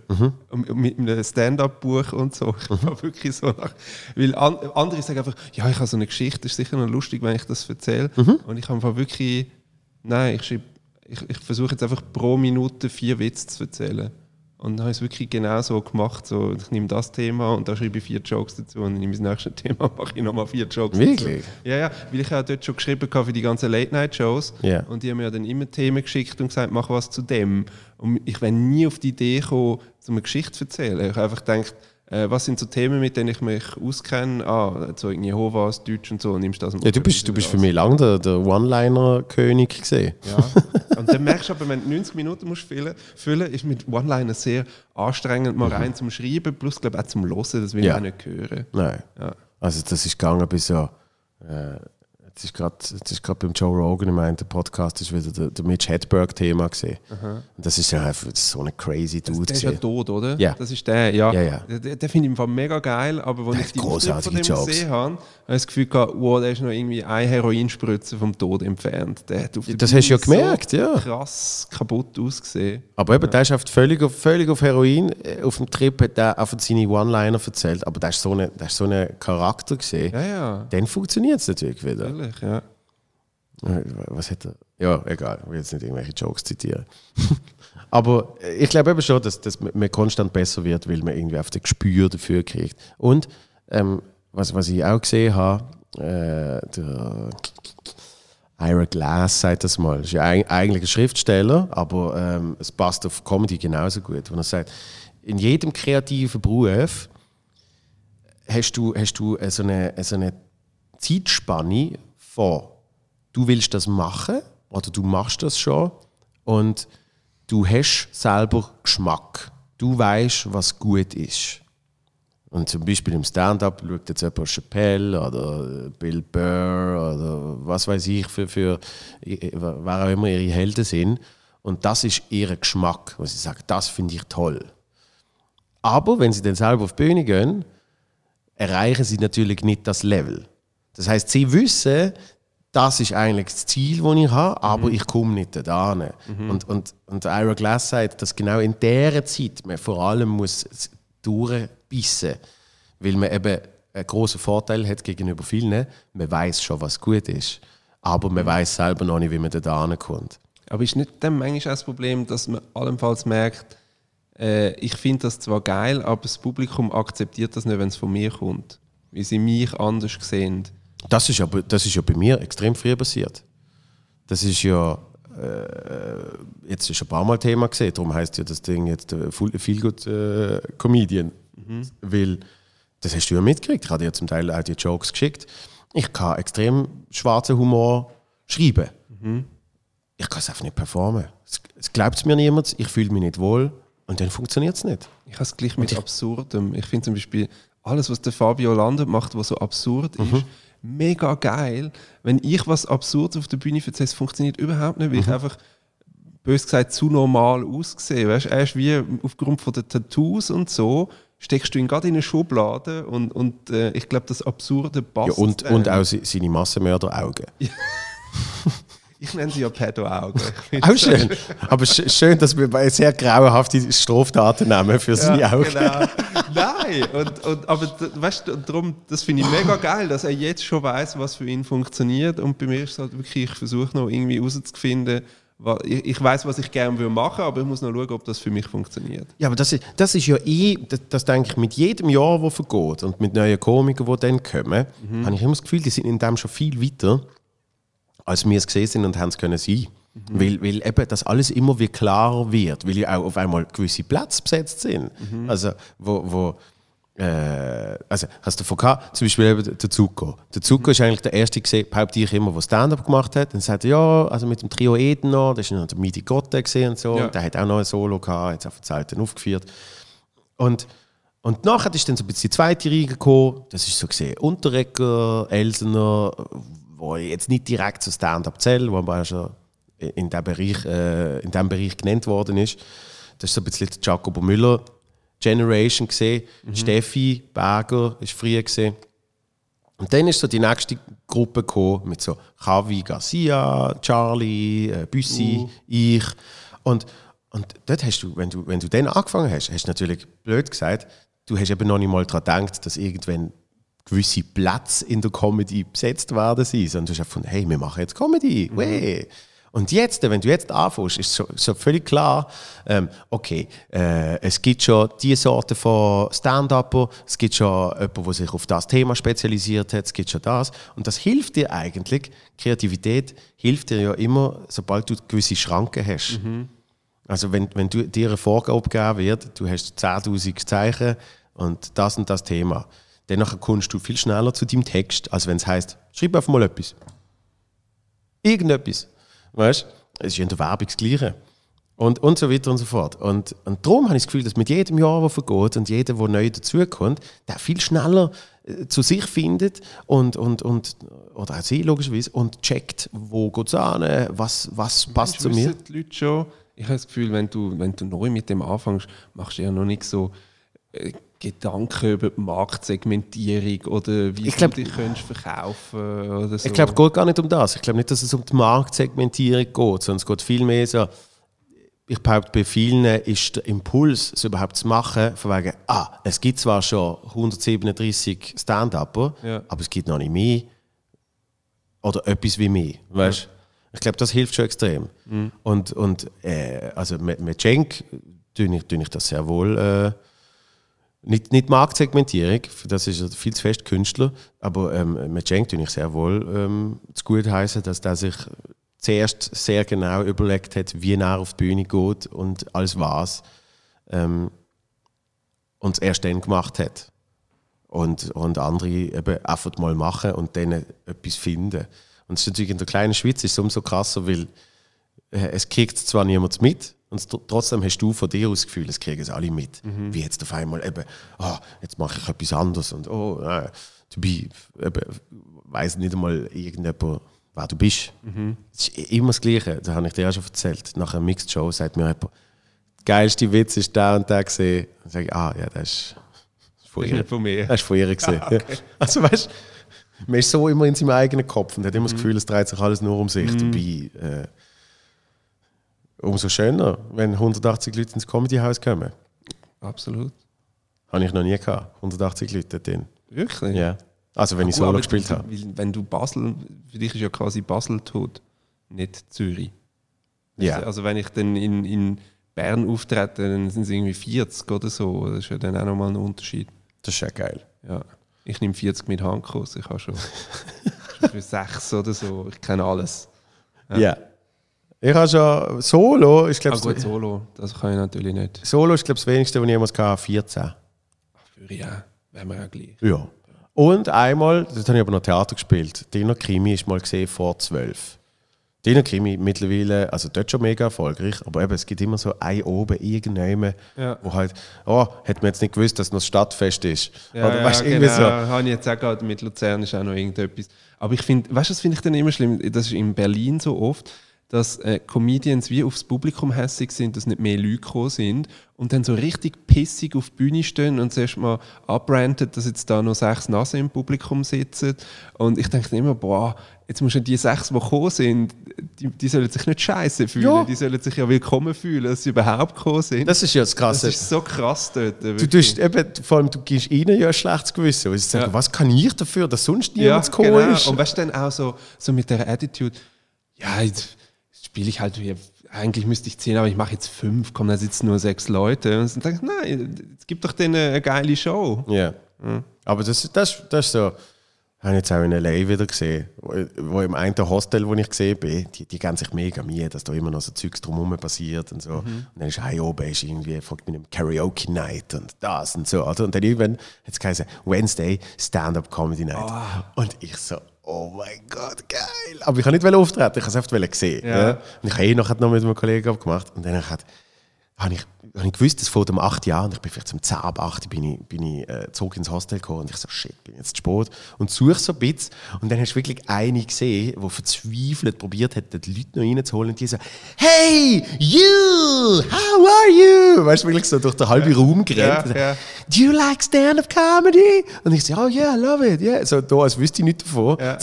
Come on in, there's a show going on right now. Und ich so, ah, voll geil. So, dann hocke ich dort rein und dann hast du wirklich, das ist, von der Komikerperspektive habe ich gewusst, oh mein Gott, das ist Bitterste überhaupt, weil du hast irgendwie zwölf Leute, aber noch schlimmer als sonst sind es eben nicht zwölf Leute, die gesagt haben, oh ja, ich will Comedy schauen, mega geil, ah, schade, sondern es ist wirklich, sie sind überredet worden, sie haben zum Teil nicht einmal das Konzept richtig verstanden, sind aus allen Ecken von der Welt gesehen, ein paar haben nicht mal richtig Englisch können, also wirklich alles. So.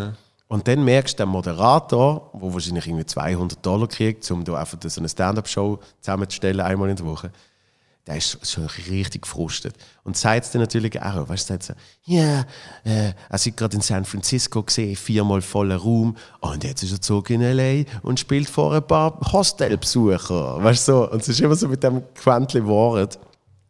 Und der ist richtig gefrustet. Ich habe in L.A. bin ich auch was schauen, und zwar ist das ein Disco gewesen, wo halt das Problem ist, die bringen irgendwie vor dem 9 keine Leute rein, weil vor dem 9 geht niemand in den Ausgang, also machen sie wie Stand-Up-Comedy vom 7 bis zum 9 um quasi schon Leute reinlocken. Und es ist halt eine Disco-Atmosphäre, weißt, ist, ist nicht wirklich gedacht, um, mhm. um Stand-Up-Comedy machen. Und die Leute, die dort auftreten sind, ich habe mich nachher mit denen unterhalten und ja, so hure eingebildet, weißt, so, ja, ja, ich mache das jetzt seit fünf Jahren und äh, ich bin ja nebenbei noch Model oder mhm. Schauspieler mhm. und so. Und du denkst, oh, es ist aber mega schlecht gewesen, für das, dass du das fünf Jahre lang mhm. machst. Weißt? Und dann noch so quasi die, die zwölf Leute im Publikum, die dort gesessen sind, noch so blöd angegangen, weil es nur zwölf sind. Das hat mich mega erstaunt. Ja, und, und, und das ist eben auch so etwas. Der Zeitfaktor, wie sich Leute darauf ausruhen, wie lange sie es schon machen. Und wenn du, wenn du mega oft kannst spielen kannst. Ich habe das Gefühl, irgendwann gibt es einen Punkt, wo es kehrt, wo es kontraproduktiv ist. Mit Leuten immer so sagen, wow, weißt du wie geil, in New York könntest du zehnmal an einem oben spielen, kommst mhm. von Club zu Club und spielst immer deine zehn Minuten. Mhm. Weißt du, wie viel schneller hast du gutes Material zusammen, weil du so oft spielst. Und, und ich denke dann immer so, bin mir eben nicht sicher. Weil wie du auch gesagt hast, für die ersten Auftritte hast du zwei Monate geschrieben. Und, und wenn du weniger Auftritte hast, dann nimmst du den Auftritt ernster. Das ist allein schon eben, als ich mal Quatsch Comedy Club 9 gespielt habe. Mhm bist so, irgendwann, wenn du in der Mitte bist, vierter oder fünfter Auftritt, bist du, behaupte ich, nicht ganz so bei der Sache, wie wenn es nur einer gesehen war. Mhm. Du findest, ja, morgen habe ich nochmal einen. Oder sogar noch schlimmer, in zwei Stunden haben wir die zweite Show. Also, irgendwann habe ich das Gefühl, es, es, macht einem dann auch ein bisschen bequem, weil man weiß, man spielt ja eh nochmal ja, ja. in den nächsten fünf Tagen siebenmal. So. Und, und ich habe ich das Gefühl, dass gerade eben so in, in, in den USA noch mehr als in England, weil, weil die Open-Mic-Kultur in England nicht ganz so ausprägt ist, aber dass gerade in den USA extrem viel sich auf dem ausruhen. Auf, eben, das ist mein, mein Job und ich bin gut in dem, weil ich das ja achtmal am Oben mache. Dass du jedes Mal selber drei bis fünf Dollar zahlst dafür, ist eigentlich kein Thema. So. Gibt es so irgendwas, wo du unbedingt mal würdest auftreten im Ausland oder so? Oder irgendein Land? Mm, also Langzeitziel ist es, auf Englisch zu machen und ah, möglichst alles zu bereisen. Ja? ja. Das auf jeden Fall. So ein klassischer Touring-Comedian. Hey, also weißt du, leider Fakt, dass es in, in Kanada äh, unglaublich tolle Festivals gibt, mhm. dass es in Südafrika ich unglaublich. mal das äh, Festival du Rire in, in Montreal. Ja. super. Und Just for Laughs. Ja, und, die und, haben so viele gute Sachen. Und äh, das Altitude Festival ist immer geil, das ist irgendwann in Österreich. Dort kriegst du kein Geld, aber sind, also der, der, der Mittermeier ist damals mit dem Eddie Izzard auftreten und so. Mhm. Und schafft irgendeine geile Sicht, wo sagt, hey, es gibt kein Geld, aber da haben Skipass und sind der Wochenende oben. und für das kommen die Big Shots? Ja. Ah, krass. Weil ich wirklich finde, ah, okay, wenn schon, dann zu dem. So. Also es war vor fünf Jahren so gesehen, weiß nicht, ob es jetzt noch so ist. Okay. Äh, eben Fringe will ich unbedingt mal durchspielen. Ja, wo ja, ich habe jetzt gerade das Buch gelesen zum Thema Fringe und wie dort eine Fringe-Show muss ja ganz anders aufgebaut sein als ein reguläres Stand-up-Solo. Mhm. Weil äh, der Fringe-Besucher will richtig so eine Botschaft reingeprügelt bekommen, mhm. weißt, ähm, also quasi, es muss sehr viel Tiefe haben, ein Stand-up-Set dort. Und bei Fringe gäbe es das wie äh, ein Jahr sind Depressionen mega angesagt, dann machen alle am Schluss noch eine Nummer zum Thema Depression. Mhm. Oder ein Jahr ist es irgendwie, äh, keine Ahnung, Missbrauch in der Kindheit oder so. Es ist wirklich krass, dass, mhm. dass gewisse Leute dann sagen, shit, jetzt gibt es schon vier, die über Missbrauch reden, jetzt bin ich noch der fünfte. das ist wirklich nur am Fringe. Ja, es, aber dort hat es natürlich damit zu tun, dass wirklich die Auswahl so riesig groß ist, dass mhm. einfach allein, äh, ich bin, äh, ich bin mal drei Tage mit dem Claudio und dann bist du so, in diesen drei Tagen, nach fünf regulären Stand-Up-Shows, hast du es, hast es eigentlich auch schon gesehen, auch für dich. Also eben, das ist, wenn du würdest sagen, schau jetzt daheim mal auf Netflix, sieben Stand-Up-Specials hintereinander. Mhm. Nach dem fünften bist du also ein bisschen, mh. ja. Dann findest du es geil, wenn eben einer noch mit, mit, mit einem Hellraumprojektor irgendetwas Spezielles macht ja. und, und jemand anderes noch Beatbox rein tut. Also blöd gesagt, ja. aber klar braucht es dort eine ein bisschen mehr Abspaltungen als sonst, weil du gehst ja dann zusätzlich gehst noch Mixed-Shows schauen, Mhm. äh, wir sind Impro-Theater schauen, alles mögliche. Es ist halt einfach ein riesen Ding.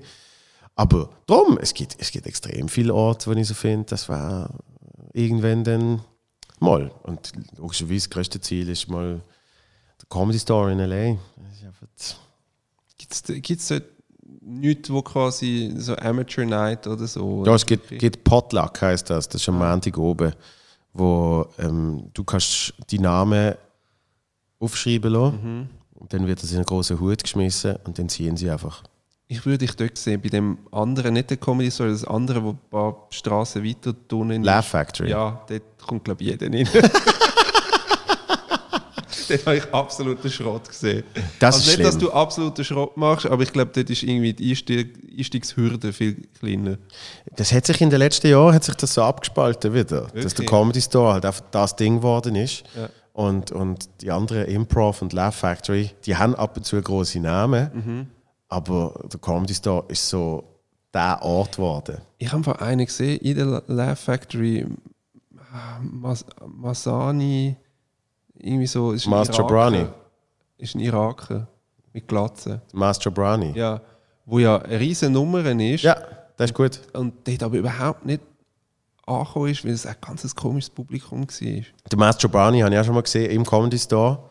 Der, der macht viel, also wo ich ihn gesehen habe, hat er viel gemacht über äh, das ältere Sein, das Vatersein, seine Kinder, äh, irgendwie Unterschied von denen in der Schule und so weiter und so fort. Und, und das ist noch krass gesehen. Da hast du gemerkt, da ist jetzt das Publikum für ihn einfach zehn Jahre zu jung. Weil erst so von zehn Leuten, die auftreten ist, ist er so, als einziger ist er dort nicht abgeflacht, aber er ist, er ist so, es hat einfach nicht so starke Lachen gegeben, weil du gemerkt hast, er spielt an, am Publikum vorbei. Weil die alle sich nicht dafür interessiert haben, dass der jetzt Kinder hat und so. Und das ist noch krass gesehen. Und alle anderen so, yeah, Single, fuck the married people und so. Weißt du, und alle so, Woo! Ja, genau. Das ist, das ist so krass. Und das ist, das ist ja etwas, wo man auch immer vergisst, äh, wenn, wenn, wenn man mit Menschen schwätzt über Comedy und der Schweiz, dass in, in, in diesen Nischenmärkten, äh, England und USA etc., kannst du halt genau auf eine bestimmte Sorte von Publikum spielen. Und da, du kennst es selber, spielst äh, ein oben spielst vor U60, ähm, der und der komische äh, GV-Treff und, und an einem anderen oben spielst äh, hier in Zürich in einer coolen Bar, wo hippie, junge Leute sind. Und, und, Wokey. Woke. Ja, sind sie auch. The woke people. Ja. The Woking Dead.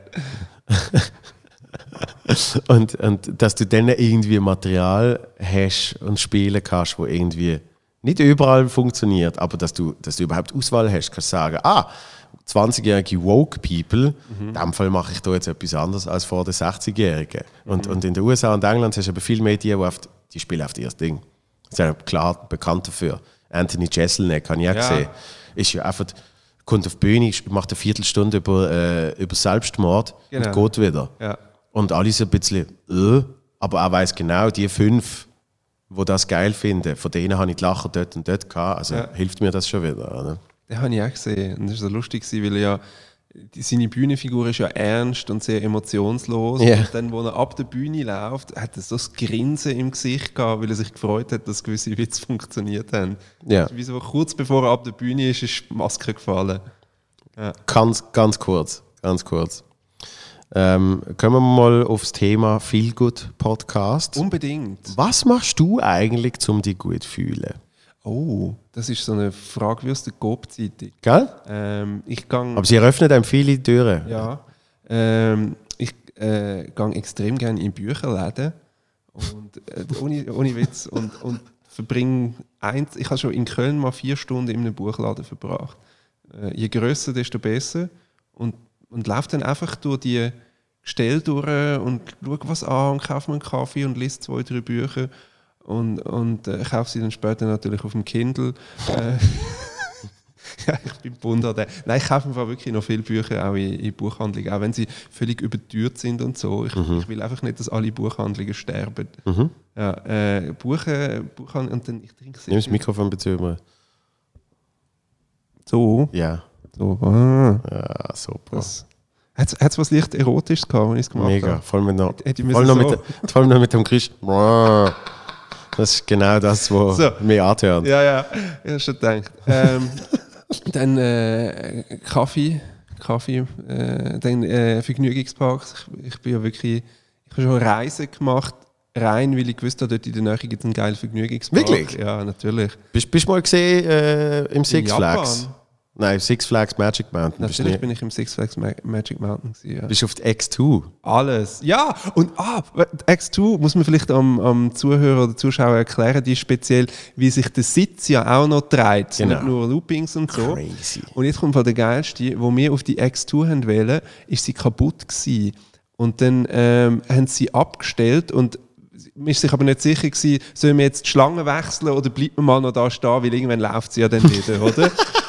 Und wir sind dann die Ersten gewesen, die wieder drauf haben dürfen, wo sie gelaufen ist. Und ähm, ich habe noch nie so krasse Nervenkürzel gehabt. Wie sind sie dann noch zweimal laufen lassen, ohne dass jemand drauf gesessen ist? Weil das Problem war, dass die Bügel aufgegangen sind. Also weißt, die gehen ja nicht komplett auf. Du wärst ja immer noch gesichert durch den Gürtel, aber es wäre halt dann ein mega Geschlitter in dem Sitz drin. Und dann hat es oben wie so eine Kommandobrücke und dort einer ist so panisch so die ganze Zeit ins Walkie-Talkie reingeschraubt und so den Kopf geschüttelt und so. Und irgendwann hat ein, ein anderer dann aus der Kabine so gemacht und dann hat es gesagt, ja, jetzt läuft die X2 wieder. Dann bin ich auf der gewesen. Aber die gibt es im Fall in noch extremer. In Japan bin ich Gut, jetzt nehme ich an, dass in Japan immer alles noch ein bisschen extremer ist, oder? Vier äh, Guinness-Rekordbahnen in einem Park. What? Also, was sind das denn für Rekorde? Wahrscheinlich eine ist Geschwindigkeit, Ja. eine ist irgendwie Höhe oder so. Äh, nein, eine ist ähm, der, der Winkel vom Fallgrad ist 135 Grad. Also quasi 90 Grad. Negativ. ein paar- Ja, ja, ja. genau. ja. Ähm, und die eine hat Beschleunigung in 1,8 Sekunden von 0 auf 148. Auf 148. 148. Und dort ist im Fall, das ist so Alter, druckt lustig. die einfach nur noch in den Sitz. Und vor allem, du startest in einem Tunnel und es geht raus ins Licht. Das ist so vom Effekt. Ja, natürlich, natürlich. Und ähm, dort ist im Fall, die, die läuft irgendwie nur viermal pro Stunde die Bahn, äh, weil die wird mit Druckluft und so einem Zugkabel bringen die Beschleunigung an und bis einmal der Druckluftzylinder gefüllt ist, geht episch lang. Und wenn du mal Gut, was drin- ist das? Ein ein Tank wie ein Dreifamilienhaus oder ich so? Keine Ahnung, aber du hörst es auch, es macht so, so mega laut, weißt Und nachher, wenn du da drin sitzt, gibt es wie so drei Security-Checks, die von, von verschiedenen Teams gemacht werden. Weil die haben so Angst, dass dir dort etwas passieren könnte, weißt Weil irgendwie in einem Park hat man einen Unfall gehabt, dann haben sich dort alle Angestellten umgebracht und dann müssen den Park zutun. Ähm, und jedenfalls der dort, äh, der kommt, du bist an drei Orten festgurtet und für jeden Gurt kommt eine andere Person kommt das überprüfen. Das ist total absurd. Und dann dürfen die Bahn auch nur starten, wenn alle ihren Kopf hinten an- ans Polster gedrückt haben. Wenn du irgendwie vorne wärst und mit den 1,8 Sekunden... Machst- machst das Kopf kaputt, So, ja. Ich weiß nicht, ob ob es gerade bricht oder was auch immer. Ja. Jesus. Aber du bist eh, du bist eh eher große, äh, nicht Japan, grundsätzlich äh, eher Asien, also Japan und Korea, bist du jetzt schon ein paar Mal gesehen, gell? Äh, zweimal in beiden Ländern. Ja. Genau. Also, Bücher, Freizeitparks, Ja, Kaffee. Kaffee. Also, Ja. Kaffee in einem Kaffee sitzen oder bist du so eine, bist du so eine Bohnenschmecker? Ja, genau. Wirklich? Ja, also beides. Also bei, bei mir die Heime. Aber gerade weil ich sagen, du, du, hast, du hast, ja, aber du hast ja äh, äh, nicht jetzt die, die massivst geilste Nein, gar nicht. Aber ich, aber ich, ich gebe mir auch gerne irgendwie in einem Restaurant oder weißt, so einen speziellen Coffeeshop, Ja. gebe ich auch gerne mal irgendwie 8 Stutz aus für einen Kaffee, wenn es irgendwie so Blut Jamaika irgendwas ist oder so. Und weißt- du, welche Coffeeshops mega geil sind, wo du auch Blut Jamaika kriegst? Ah, du kennst Blut Jamaika? In Amsterdam. Ist ein Kaffee? Ah, sehr gut. Ah, badumts. Ja, ist so auf der Hand gelegen, hast du Ja. müssen. Ja. Und äh, traurigerweise sind das, glaube ich, die drei Sachen, die ich mache, um mich besser zu fühlen. Mehr kommt mir gar nicht in den Sinn. Ja. Ja. Und dann wirklich, also ich finde Kaffee auch mega geil, aber ich tue mich zu wenig damit beschäftigen. Ich finde, es, es, gibt, es, gibt so ein paar, es gibt so ein paar Kaffees, äh, logischerweise auch in Zürich, aber ich kenne sie halt mehr in Basel, wo wirklich, wo ich noch bei Energy geschafft habe, habe ich mal einen zu Gast gehabt, wo der einen neuen Kaffee aufgemacht hat. Und dann hat er mir eine halbe Stunde über Kaffee erzählt. Und du hast gemerkt, dem, wirklich, dem geht fast einen ab. Das ist wirklich so, ja, wir haben den ganz speziell, damals ist das eben so der New Shit gesehen, Cold Drip und Cold Brew und das und der Prozess ist so und so und für das nehmen wir speziell andere Bohnen und so. Ja. Und also, also ich, ich rede ich red, äh, ich red über nichts, glaube so enthusiastisch wie der über irgendwelche Kaffeebohnen. Und darum, ich beschäftige mich zu wenig damit, aber ist es für dich eben so mehr so ein Hobby? Oder wü- wüsstest du jetzt genau Arabica-Anteile und so ich habe zum Zeugs? Beispiel mal in so einem Shop in Kanada wirklich mega lange überlegt, ob ich mir so einen Cold Drip irgendwas kaufe. Mhm. Aber ist doch geil. Wo es Vermögen gekostet hat und dann habe ich es aber gleich nicht gemacht und ähm, denke noch heute, ah, hätte ich es doch noch gekauft. Es war auch noch so geil gewesen, aus Glas und so. Ähm, aber es hat, glaube ich, irgendwie über 100 Dollar gekostet. Mhm. Und habe das Gefühl, ah, es geht eh kaputt im Koffer, ich mache es nicht. Ich bin, eben, ich bin eben ein grosser Fan von, das wird ja immer ein bisschen äh, als, als mies angeschaut, aber so Filterkaffee finde ich geil. Ich finde auch geil, da die, die, die Pressdinger. Wie French das? Press. Ja, Ja, genau. Wo es wirklich einfach zuerst ein bisschen aufbreien und dann musst genau. Das ist mein Wochenendkaffee. du...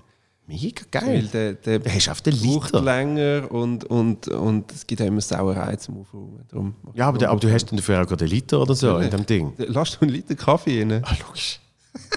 Okay. Und zwar an einem Tag weg. Okay. ich habe mal mit zwei im Büro geschafft, die sind wie die ähm, bei, bei den Simpsons, da die zwei, die immer Kette rauchen. Wie heißen die? Ja, dort die, die Schwester von Ja, der die Marge. haben nur Kaffee gesoffen und geraucht. Damals hat man noch dürfen im Büro rauchen. Und die haben pro Tag drei so Kannen durchgelassen, so Filterkannen. Ey, die haben einfach aus der Schnur gestunken, so derb, zwei Buchhalterinnen. Und die eine hat Windhunde gezüchtet und die hat wirklich so eine komplette Windhundfresse gehabt. Das heisst ja immer, der Besitzer sieht nach ein paar Jahren aus wie der Hund und die hat wirklich genau wie ein Windhund ausgesehen. Es hat alles so gelampert und hure ausgemergelt. Und dann dachte ich, die muss irgendein Sonderorgan im Körper haben, wo nur Nikotin und, und äh, Koffein, Koffein. verarbeitet. Wirklich. Wo das zu einer neuen Masse macht und Energie freisetzt. Ja, wirklich, ja.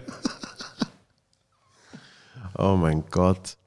Nein, also ich, ich, ich probiere immer so ein bisschen den Konsum zurückzuhalten, aber es geht dann eben gleich schnell. Zum Beispiel, wenn ich bei meiner Mutter bin, in Nordfrankreich, in der Normandie, Mhm. dann, dann nimmst du eben so eine geile, wie heißt es? French French, Press, Press. ja. Und dort mache ich oft wirklich einen Liter, raus damit. Zu Recht. ja. Und übrigens, äh, äh, man wird ja noch ein paar Service-Tipps geben. Der Kaffee von der Ikea ist sensationell. Ah, ja? Und zwar, es gibt, wir müssen aufs Pack schauen, weil es gibt verschiedene, äh, quasi für jede Zubereitungsart haben sie ein anderes Pack. Und der, der halt für die French Press ist, der ist sowas von gut. Ah, wirklich? Ja, und kostet 5,95. Natürlich. Ja. Und es ist Wirklich, sicher Fairtrade. Es ist viel, ja, auch noch. Ah, wirklich? Also es war wirklich besser als irgendwas, was du bei Starbucks kaufst, irgendeine Mischung. Ah, Ich habe krass. viele ausprobiert, ja. Ja, äh, äh, jetzt, als ich in L.A. war, ich bin nicht ein Mensch, der sich, der sich wirklich ab, ab so kleinen Sachen nervt. Der Ricky Gervais hat das in seinem Programm, wenn, er, so- wenn jemand irgendwie so die Nase rümpft und so, dann kriegt er schon Aggressionen, oder? Und ich bin eigentlich ein Mensch, der sich eigentlich bei so Sachen recht entspannt verhält. Und dann bin ich aber in einem Kaffee gesehen und dann haben die irgendwie so, die Baristas dort haben so neue Kaffeesorten ausprobiert. Weißt? Und danach hat der eine, anscheinend ist er eben in so einem Löffel und ist so ein bisschen am Löffel nippen. Und der hat jedes Mal, wirklich, ist- ob der Raum ist etwa so groß gewesen wie da, dann hat er jedes Mal in der Lautstärke so. Und dann hat er wieder irgendwie ein neues Ding noch. Die ganze, hey, und wirklich so nach drei, vier Mal habe ich wirklich einmal so, auf, automatisch, ich habe es nicht extra gemacht, habe ich schon so auf den Tisch so. Und dann aber dran ist fast verreckt vor Lachen, weil ihn hat es auch schon auf den Nerven. Ja. Und dann hat er wirklich haben wir raus müssen. Weil du hast gemerkt, ja, es ist nicht anders gegangen. Es ist nicht anders gegangen, der ist so laut gesehen. Und alle anderen, die auch probiert haben, haben einfach so nichts. Und der hat mit dem Löffel, der hat den Löffel geschlürft.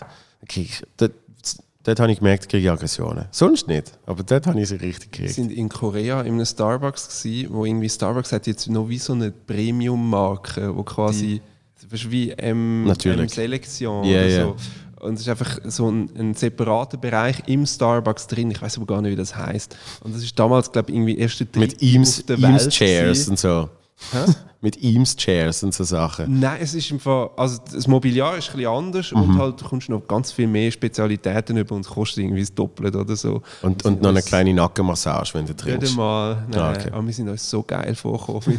Du, hast du hast gemerkt, für den Durchschnittskoreaner ist es viel zu teuer. Weißt? Und da kommen die zwei Arschlöcher aus der Schweiz, die sagen, ja, wir nehmen jetzt mal irgend so einen Kaffee für 12 Franken. Why not? Und, weißt, und der, auch der Barista ist noch, der hat auch die schöne Uniform und so. Also, also richtig, richtig geil. Gewesen. Aber das ist, ja, das ist ja wie so die Menschen, die bei EasyJet irgendwie Speedyboarding buchen oder so und dann das Gefühl haben, sie sind etwas Besseres. Und das Gefühl, merkst, sie haben, eigentlich, eigentlich haben sie das Gefühl, ihnen gehört EasyJet durch das. Weißt du, weil einfach so vorne sich so bequem machen in der ersten Reihe. Ich finde, es ist immer noch EasyJet. Ja, es- natürlich. ja. Wenn du sagst, die zwei Arschlöcher aus der Schweiz, mit Ja. wem bist du gesehen? Mit einem Kollegen sind Ah. wir gereist, ja. Und einmal mit deiner Mutter bist du einmal nebenan. Äh, Kanada. Kanada. Ja, das ist aber, äh, das wird ja auch verarbeitet im Programm. Ähm, dass ich, äh, meine Mutter und ich versuchen jetzt jedes Jahr eine zusammen Ferien zu machen. Ähm, aber Kanada ist halt dann das extrem gewesen, weil die ist sie 60 geworden und dann habe ich ihr das geschenkt. Und sind wir wirklich drei Wochen und drei Wochen mit der Mutter. Aber dort hast, ist dort hast du auch noch bei Glanz und. Gloria richtige Zapfen Dort verdient, gell? Von der Beilage bin ich sowas von gemästet worden. Ja, ähm, ja, und Comedy nebenbei. Weißt? Also, genau. Also Mm. Double sind dann- Trouble. Dort sind dann auch nochmal die 800 Franken im Jahr reingekommen. Ja, das ist schon äh, äh, Flug, ja, natürlich. halber Flug, je Ja. nachdem. Ja. Genau, für sie der Eco es gelangen. Und äh, es, ist, nein, es, ist, es ist schön gewesen, aber anstrengend, weil ich habe kein Englisch. Mhm. Dann wirklich drei Wochen lang Dolmetscher gespielt. Ähm, und das würde ich nicht nochmal. Aber so jetzt irgendwie in, in Deutschland, Österreich, Italien und so, das ist alles easy. Ja, du hast ja schon eine recht äh, äh, freundschaftliche Beziehung zu deiner Mutter. Muss ja. ja. Meine Mutter ist die ganze Familie, mehr haben wir ja nicht. Wir zwei, ist sehr armselig. Es gibt meine Mutter und es gibt mich. Und dann gibt es noch einen, äh, einen Onkel, also quasi einen Bruder von meiner Mutter, äh, wo, wo wir beide nicht mögen. Äh, ist ja scheißegal, versteht eh kein Schweizerdeutsch. Und wir laden, er lädt sich jedes Jahr zu der Weihnacht ein und wir laden ihn wieder aus. Also wir Ohne verbringen- Scheiß? Ja, wirklich, weil er, er kommt vorbei für zwei Stunden äh, und dann rappelt es schon. Und er sagt so Sachen wie, also früher, ich weiß noch, als ich Kind war, hat er mich einmal angepumpt und gesagt, ja, gib dem Onkel mal irgendwie, äh, ja, ich habe hier noch Euro, gib mir mal 5 Franken, damit ich mir ein Eis und so. Und ich habe ihm mein Sackgeld gegeben und es ist nie mehr zurückgekommen. Und er hat immer gesagt, das käme dann wieder. Ähm, und ähm, dann, was, dann hat er so Sachen gesagt wie, sag mal, wann kommt denn die Mutti nach Hause? Und ich so, und die kommt zum Sagen, ja, ich habe Hunger, äh, Essen und so. Und dann, ich, weißt du, es ist noch so, Soll mal was auf den Tisch ja, und dann stellen. habe ich gesagt, es hat Fall noch das drin von gestern. Und Ich esse doch nicht, ich esse doch nicht nochmal das Gleiche. Ist einfach wirklich, es ist wie so eine Karikatur von von einem Asi. Ist noch Ostdeutscher dazu an, ja. doppelt geschieden, äh, einfach wirklich. Und äh, ja, er verbreitet überall schlechte Laune Und was ist das, die Onkel? Mein Onkel. Großartig. Ja, auch geil. Meine Mutter hat mal mitgenommen zu einem, zu einem Brunch.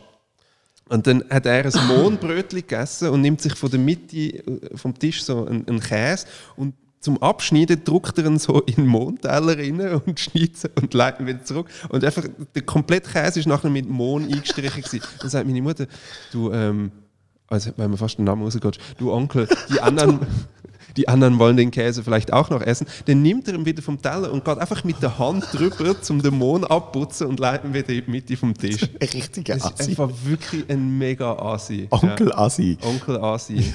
auch noch auf Aliment verklagt von den Gofen und so. Das ist mal wirklich alles Scheps. Das ist ein armer Sieg. Also, das, das, ist ja, das ist ja eine Bombenfigur. Ich müsste eigentlich mal. Äh, Der Onkel zelebr- Und, und lässt sich dann einmal so Ost Ostblock-Trullas einfliegen, die er irgendwie per Chat kennengelernt hat. Also der zahlt dann auch, weißt du, für so Dating-Portal, wo Natürlich. junge Russinnen und so. Und, äh, und dann hat schon eine einfliegen lassen und hat herausgefunden, ja, sie hat noch zwei Kinder und so. Das hat sie ihm gar nicht gesagt. Das ist dann irgendwie, hat ihn dann gar nicht mehr so an. Und dann hat er sie zurückgeschickt. Ja, aber ich finde das so tragisch, dass, weißt, der ist ja in Deutschland ist es so ein Normalverdienender ähm, und, und aber für die ist das halt wirklich ein, ein reicher Prinz, Ja, ja, ja. dass, dass die Nummer noch immer zieht. Ja, es ist, es ist eben mit Südostasien und so. Das ist, das ist Wahnsinn. Ja, genau. Aber was, ich glaube, die, die Russinnen, die sind dann nicht so devot, weißt, die, die lassen sich nicht so unter. Ja, wirklich. Die, die, äh, die wissen schon, was sie wollen. Mhm. Ich glaube, wenn du so wirklich das Ultra-Devote suchst, eine, die sich völlig unterwirft, dann musst du wahrscheinlich eher auf Südost Südostasien. Ja, ich habe es jetzt auch mehr vom Preis gemeint. Ach so, da habe ich jetzt tatsächlich nicht so. Genau. Aber weißt so Osteuropa Erfahrung. kannst du noch quasi mit dem Flixbus lassen, bei den anderen musst du das Flugticket zahlen. Das wird Gut, teurer. es ist halt wie mit Handy-Abos. Du zahlst einmal viel, Mhm. dafür dann wenig Monatskosten. oder, oder, Quasi eine Flatrate. oder eine hohe Flatrate. Ja? Das ist immer die Frage. Und dann ist noch, und dann ist noch ein Cousin, mit dem, mit dem habe ich, habe ich aber keinen Kontakt. Also wir sind auf Facebook. Also Cousin, ist das dann äh, Das ist der der Sohn von dem Onkel? Onkel ja. Auch so Assi. Nein, nein, nein. Ah, okay. Das ist ein, ein junger. Ah nein, der hat ja nach Aliment verklagt. Nein, das ist, äh, das ist Cousine.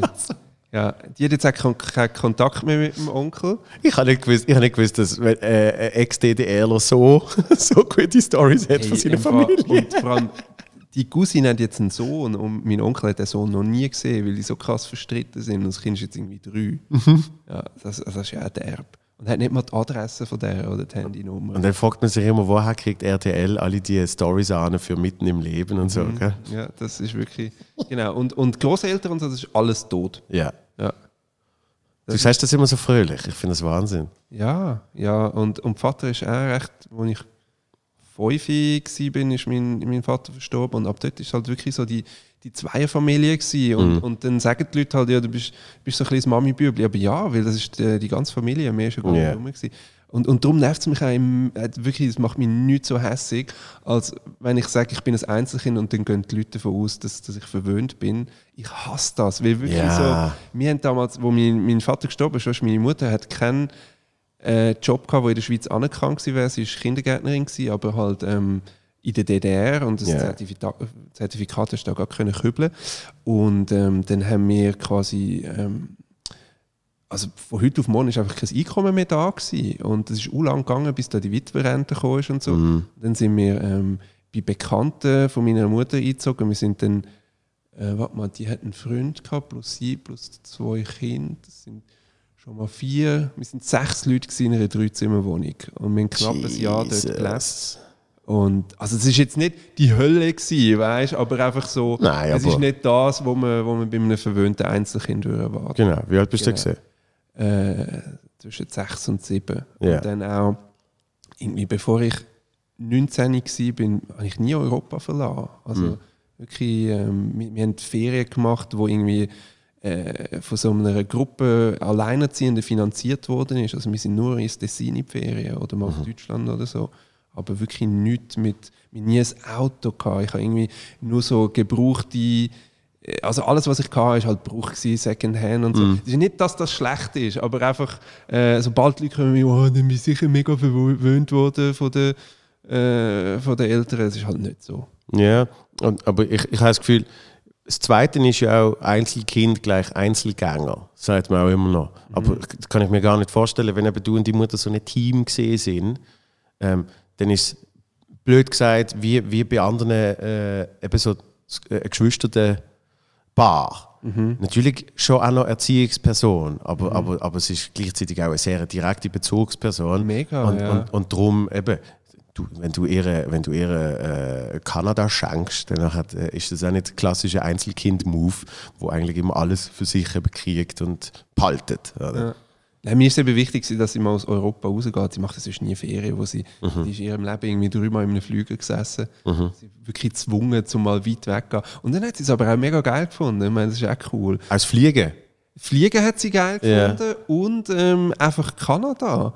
Also für sie ist das wie, ich stelle mir das vor, als wie damals, wo ich auf, auf Japan gegangen bin. Weißt du, eine völlig andere Kultur. Ja, logisch. Klar, es ist immer noch mega westlich, aber weißt du, so, äh, wenn, Ja, wenn du vorher noch nie also, in. ich bin noch nie in Kanada gewesen, aber Kanada hat ja allein schon eine, eine, eine Größe und, und äh, äh, durch das so eine, so eine Mo- Monumentalkraft, wo man sich zum Teil gar nicht vorstellen kann, wenn man, wenn man in der Schweiz wohnt. Oder? Das ist einfach, allein, allein schon in den USA denke ich das manchmal. Also, allein eben, wenn du mal in einem Flieger hockst und, und Übersee fliegst und du siehst mal, wie, wie groß alles ist. Also, eben, als ich mal auf, auf äh, Südostasien geflogen bin, du über eine Wüste fliegst und du merkst, das ist nur Sand. Das hört nicht auf, das ist Sand, Sand, Sand. Dann, wird, dann, dann merkst du mal, Dann merkst du mal, wie klein man ist. Gell? Oder, oder wo sie zum ersten Mal in einem Food Court gestanden ist. Ja. Es war für sie mega faszinierend. Gewesen, weißt, so Geiles Konzept. Gibt 30 verschiedene Restaurants auf einer Fläche. Mhm. Das hat sie noch nie gesehen. Ah, es war so herzig. Gewesen. Food Court sind wir oft essen, äh, weil ich gesagt habe, «Schau, du zeigst einfach aufs Bild, wo du essen willst. Der, der dich bedient, wahrscheinlich ist das Englisch auch nicht viel besser. Ihr kommt Schlag, weißt du. Das ist, wie sonst, einmal im Restaurant, weißt du, die ganzen Speiskarten übersetzen, das geht ewig lang. Und dann habe ich so gesagt, ja, willst du etwas mit Fleisch, weißt du, zum so ein bisschen eingrenzen, irgendwie willst du eine Vorspeise und so, ja, sag mir doch mal, was die haben, weißt du. Dann dann du geht's die los, ja. Scheiße vor. Wir, wir sind mal, ich weiß nicht, was ich da gesehen bin, vielleicht zwölf oder so, sind wir wirklich mal, äh, meine Großmutter, die damals noch gelebt hat, meine Mutter, meine Tante, meine Schwester und ich, ah, und noch mein Stiefgroßvater, wir sind alle zusammen in New York gesehen. Nur so fünf Tage Early Christmas Shopping, irgendwie so.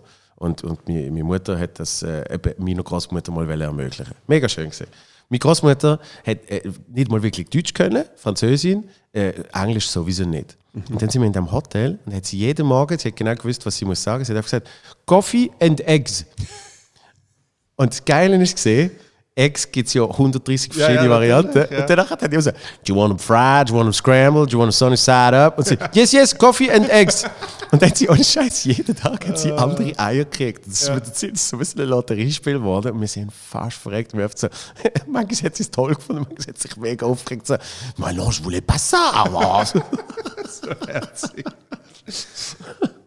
Aber äh, ja, auf, auf Bild zeigen hilft immer. Das, eben, das hilft auch in Thailand zum Beispiel. In Thailand, Aber manchmal, wenn du Frau bestellst,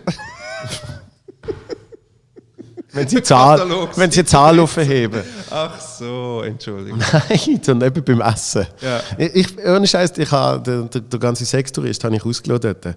Weil, weil es hat so etwas Widerliches vom, vom alten, der, der, der alte weiße Mann ist mir dort zum ersten Mal wirklich gezeigt worden. Ja, ähm, Vor allem, es ist auch übrigens, also dort, wo ich gesehen bin, so äh, Samui, Ja. Bangkok und so, ist es auch eigentlich eine tote Industrie. Das weiß ich einfach nicht, aber Also tote Branche. Es ist, es ist, es ist alles jetzt auf Familientourismus ausgelegt. Das heißt, das heißt es, es, es passt denen natürlich gar nicht mehr so, wenn du irgendwie so Bars hast, wo eine Bar auf, auf, auf, auf, der Bar tanzen und eben so ein Bar, äh, ich will da. Das ist wie so kein, ist wie so kein Thema mehr irgendwie, sondern viel lieber, hey, gibt es einen tollen Strand? Weil auf einmal haben sie ja gemerkt, ah, wenn man da vielleicht fünf Leute hat, die übernachten, dann gibt es ein bisschen mehr Geld. Also, ich hatte das damals, wir hatten ein Hotel, gehabt, wo wirklich zwei so Parallelstraßen von dem Sechsbezirk entfernt war. Und wenn einmal, ich mache das noch oft, wenn ich irgendwo äh, im, im Ausland bin und in einem Hotel, dann gehe ich am Abend einfach mal raus und laufe so ein bisschen in der Gegend Ah, ja, ja. Und dann bin ich halt dort gestrandet und dann habe ich das so zum ersten Mal gesehen. Das war sehr absurd. Gewesen. Mhm. Ja. Auch, auch irgendwie, es krass ist, wir sind in so einem, jetzt kannst du dir vorstellen, wie ein Einkaufszentrum, also so auf mehreren Etagen, aber nur Stripclubs und, und irgendwie so Anrüchungs. Das Aber gesehen? mit einer Polizeistation drin. Also weißt du, das ist ganz klar ausgelegt gewesen, quasi der Westler soll da kommen Ja. und seinen Spass haben, aber sich auch sicher fühlen. Ja, ja. Und dann haben wir unten so eine Show gesehen, wo Mädels auf, auf einer Bühne sind, wo jede hat am, ist so, im Bikini sind die dort durchgelaufen und jede hat am Bikini-Unterteil äh, eine Nummer, also einen Schlüssel gehabt mit einer Nummer dran. Und ich weiß nicht, wie das Konzept funktioniert, gehe aber davon aus, dass man jede von denen dann irgendwie kann mieten kann. Äh, ja, wenn man mal halt mehr will als so ein Tanz. Ich habe das echt krass gefunden. Inklusive Schlüssel. Eben, ja, ich weiß nicht, ob die ob alles Zimmer haben, das einzelnes oder so, aber schon sehr derb. Also. Ja, es ist, es ist sehr absurd. Aber man hat es halt gleich mal gesehen. Ja, logisch. dazu. Also wir sind ich auch. weiß nicht, unterstützt man es schon, indem man irgendwie da die, die 4 Franken Eintritt zahlt und einfach ein Bier trinkt und nach einer halben Stunde wieder rausläuft? Wa- oder? Wahrscheinlich schon. Wir sind, wir sind nicht nur enttäuscht, sondern auch leicht angewidert und irgendwie eben so ein bisschen verwirrt aus einer Ping-Pong-Show rausgelaufen. Wenn wir so gefunden haben, ja, also in Bangkok heisst es, das musst du unbedingt machen. Und wahrscheinlich mehr so, ich glaube, es heisst mehr, damit, damit die Menschen, die ihm das empfohlen haben, sagen, ich bin nicht, ich bin nicht der einzige Mensch, der das hätte müssen erleiden Ja, weißt? So, geteiltes Leid, ein halbes Leid. Hey, jetzt musst du unbedingt Ping-Pong schauen. Und nachher, geile Scheiße. Das habe ich ausgelassen, ich habe viele Sachen gehört von so Shows. Ja. Das kannst du ja, glaube ich, auch in Amsterdam gibt es das alles auch. Ja, an Amsterdam ist natürlich schon, das ist eben der Unterschied, weil, weil in Amsterdam bin ich wirklich schon extrem oft in so Live-Sex-Shows gesehen. Und, und dort ist äh, es nicht so blöd, aber es ist eine Zelebrierung. Und zwar, es sind wirklich es sind private Bärle und dort ist auch alles äh, geschützt im Sinne von, es wird ja kein Foto gemacht, es wird ja auch nicht gefilmt. Das ist, die finden das toll. Also, und dann gehst du halt mal, gehst du halt mal schauen, das Aufschein dazu. Mhm. Es ist jetzt nicht mega antörnend oder so, aber es passiert halt. Ja? Und, ähm, und was dann so ein bisschen mehr in Performance richtig geht, ist wirklich Show. Also wirklich voll extrem Show mit, mit äh, äh, also inszeniert. Mhm. Und, und dort, wo wir in Bangkok gesehen sind, gibt es sicher auch die Show-Dinger, aber der Ort, wo wir gesehen sind, das hat, das hat so etwas unglaublich Trauriges, äh, Armseliges gehabt. Weißt du, wo du gemerkt hast, das ist, das ist nicht Show, das ist so. Ah, ich kann es nicht mal richtig beschreiben. Das, das, es ist wie ein Unfall. Ja. Ja, es geht alles in die Richtung. Und, und eben, vor allem, wenn du von Amsterdam kommst, wo das, wo das so eine äh, vibrant Scene ist, äh, bist du natürlich nochmal mehr. Achtung! Vor den Kopf getroffen.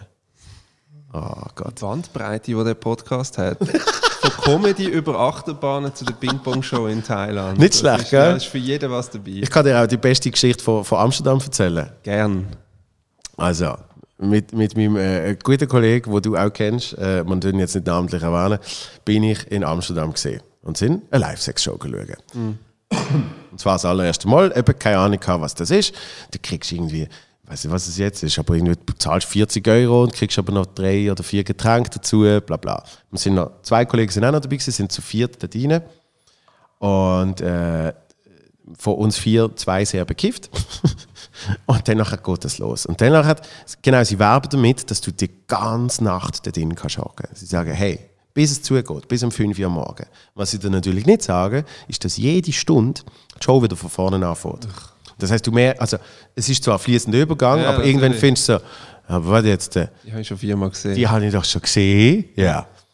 So, aber es hat dann natürlich so zwei, drei lustige äh, Elemente drin gehabt. Es hat auch, äh, es hat dann auch weißt, einen Typ irgendwie, wo der Pilot irgendwie, wo strippt und alles Mögliche.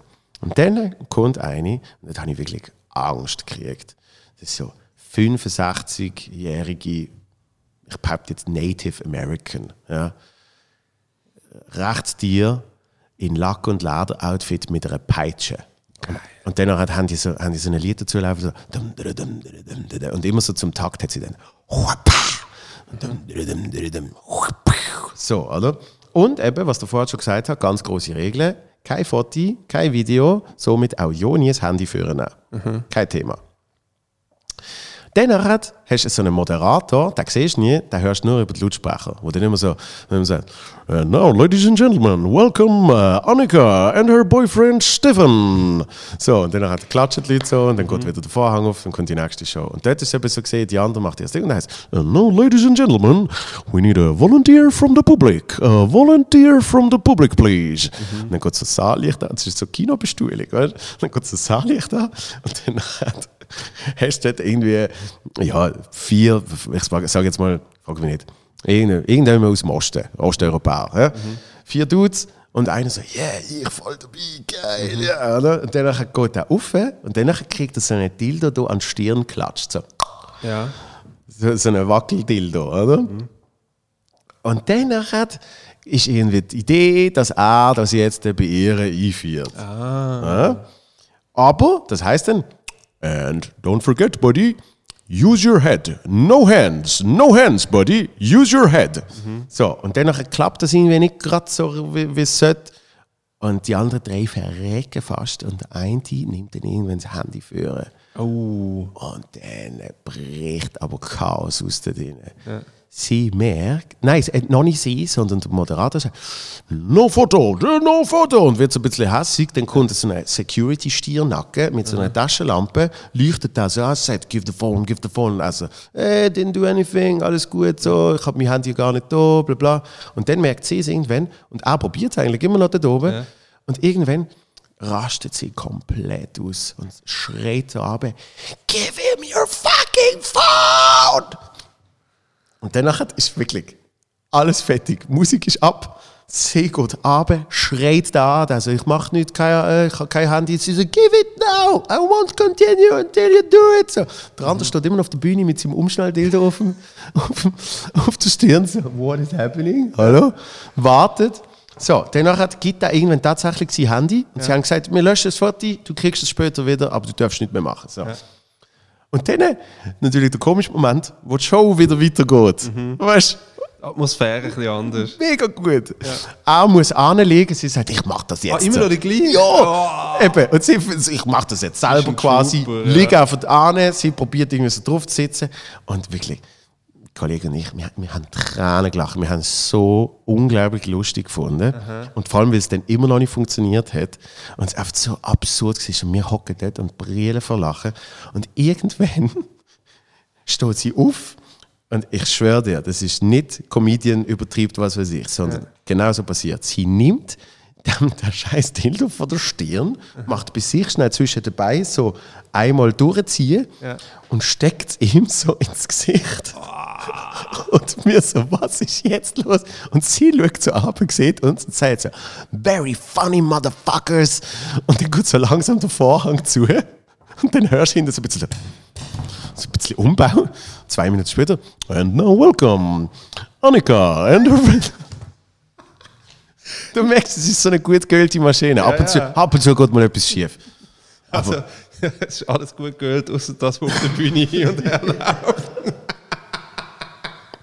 Oh Ich mein habe- Gott. Ich habe mal einen Dildo gewonnen in Amsterdam, in einer schwulen Bar. Ist Bingo-Abend. gewesen. Ah, ich bin einmal in einer schwulen Bar am Bingo oben gesehen. Oh, ohne Witz. die gleiche gewesen? Ja, im, der, der, der, der, der, der Queen's Head, oder irgendwie so.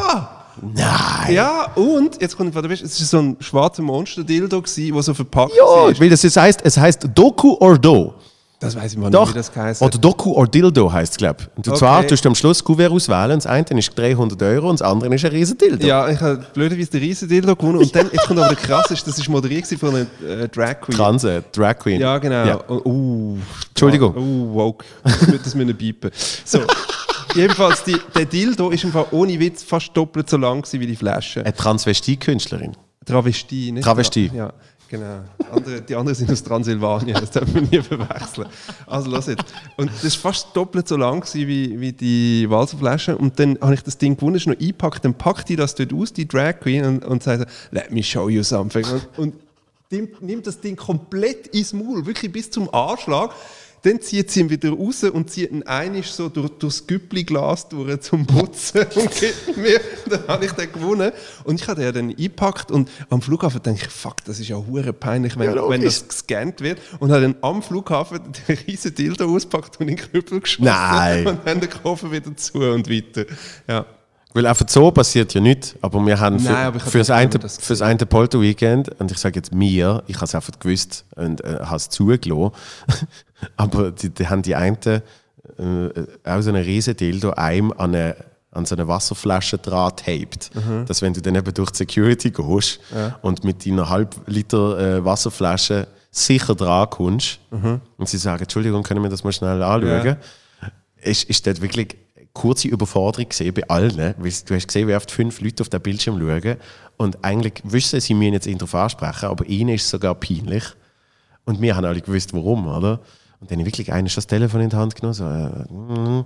und dann irgendwann haben sie aber gemerkt, dass wir verrecken vor Lachen und sagen so, ähm, is, is, are these your friends? Und er so, yes. Und er hat nichts gewusst davon, oder? Und dann hat, sagen sie, ja, vielleicht schaust mal schnell in die Koffer, so, oder? Und er nimmt das riesige Ding raus. Und dann sind sie alle sehr beruhigt gesehen, dass er nicht wirklich das so quasi mitgenommen hat. Ja. Aber also wenn du nicht eine Wasserflasche dran hast, war es ja eigentlich Dann easy. ist es voll okay, ja. Kannst mitnehmen, was du willst. Genau. Ich habe übrigens auch mal so eine, äh, in, in Mallorca habe ich mal einen Gutschein bekommen für einen Cocktail und das war der Gag, äh, sie haben dir die Hände verbunden hinter dem Rücken und dann hast du auf der Bar knüneln und dann hat dir eine einen Cocktail gemacht in der Unterhose, also jetzt den Cocktailbecher in deine Unterhose reingesteckt und hat dann all, alle Zutaten für den Cocktail über deine Brust laufen lassen, damit das unten so in den Becher rein tropft. Und dann mit ihren Händen reingegriffen und dann hin und her geschüttelt. Und dann hast du den Cocktail dann quasi gratis bekommen. Wow. Und im Hintergrund, ich weiß nicht Wer will das nicht? ja, im Hintergrund ist von Scooter gelaufen äh, dö, dö, dö, dö, dö, dö, dö, und rundum alles so bes besoffene Mallorca-Touris, die das hure geil gefunden haben. Ich habe noch nie so etwas Unerotisches erlebt, aber es hat geile Fotos gegeben. Und dann habe ich mich nachher mit der unterhalten, die das gemacht haben, und herausgefunden, die verdient irgendwie, es war irgendeine Tschechin, die 4 Euro auf die Stunde bekommt für das. Was? Eine Wüste. Ja. Die Arm. So, gut, gutes Schlusswort. Genau. Nein, wie, wie, lange, wie lange haben wir, Christoph? Um Gottes Oi. Willen. Hey, jetzt haben wir den Rekord geknackt. Du hast, Haben wir? du Aber da schneidest ja noch ein paar Sachen raus, oder? Das will ja niemand sehen am Stück. so viel? Ja. Vielleicht, vielleicht ein bisschen Comedy Talk. Ja, ich glaube, das ist sehr, sehr äh, insiderisch. Aber, aber mir hat es Spass gemacht. Mir auch. Und äh, wenn die Leute das hören, hast du ja deine Premiere schon gehabt. Und trittst dann wo überall auf? Dann, der nächste Stopp ist St. Gallen. Ähm, dann, Wenn? oh, das weiß ich doch nicht. Ähm, ich kann schnell meinen Flyer holen, jetzt steht alles Weil drauf. am 28.11. bin ich in St. Gallen. Oh ja, nicht, dass wir uns kreuzen. Nein, das war blöd. ja, das war blöd. Dann ja. hättest du auf einmal noch 20 Leute weniger. Das war für mich viel. Wirklich? Ja, Also, schau 20 jetzt. Leute spürst du schon. Ja. Ähm, nächste Woche schon bei Deville Late Night. Und dann, uh, jetzt geht es aber ab. Äh, dann, äh, Das heisst, ja, ja. Mhm. am 7. Dezember spiele ich mein Solo in St. Gallen im Gallus Pub. Im Gallus Pub. Ja, natürlich. Ähm, dann am 13. spiele ich es im Theater am Käfigturm in Bern. Und dann äh, als 13. Dezember und dann noch am 19. im Madeleine in Luzern. Super. Da hinten ist es. Op, da. Promi-Richter. Wuhu. Ja, Für ich die, wo's selten mit so viel zuschauen. Enthusiasmus angekündigt gesehen. Wie jetzt von mir. Ja. Geil, oder? Ja. Tönst wie, wie der Praktikant von G&G, der das muss machen muss, wo man schon angelötet hat, so, äh, müsste ja noch interviewen. Nein, äh, ich freue mich sehr. Ich komme natürlich auch schauen. Und äh, weil das jetzt eben nach deiner Premiere läuft, sage ich, hey, leckst deine Premiere geil gesehen. Ich habe nichts anderes erwartet. Richtig Freude gemacht, Ja. richtig Spaß gemacht. Der Comedy House. Coach hat sich gelohnt. Also da ich habe wirklich das Maximum rausgeholt. Sehr schön. Frank, ich äh, wünsche dir alles Liebe, alles Gute. Also ich, Können wir- können wir uns- Ja, komm jetzt, so, so durchtrainiert bist du auch nicht. aber wir sind zu lang. Oder zu kurz mit der Arm. Egal. Also wir haben uns jetzt noch schön äh, die Hand gegeben. Ich habe jetzt ein Adjektiv ausgelassen. und, Ach, das unter dem Tisch. und eben, wünsche dir alles Gute, vielen Dank, bist du gekommen. Äh, ich finde dich ein super Stand-Upper und ich wünsche dir viel, viel Erfolg auf deiner ersten Tour. Es wird geil. Danke.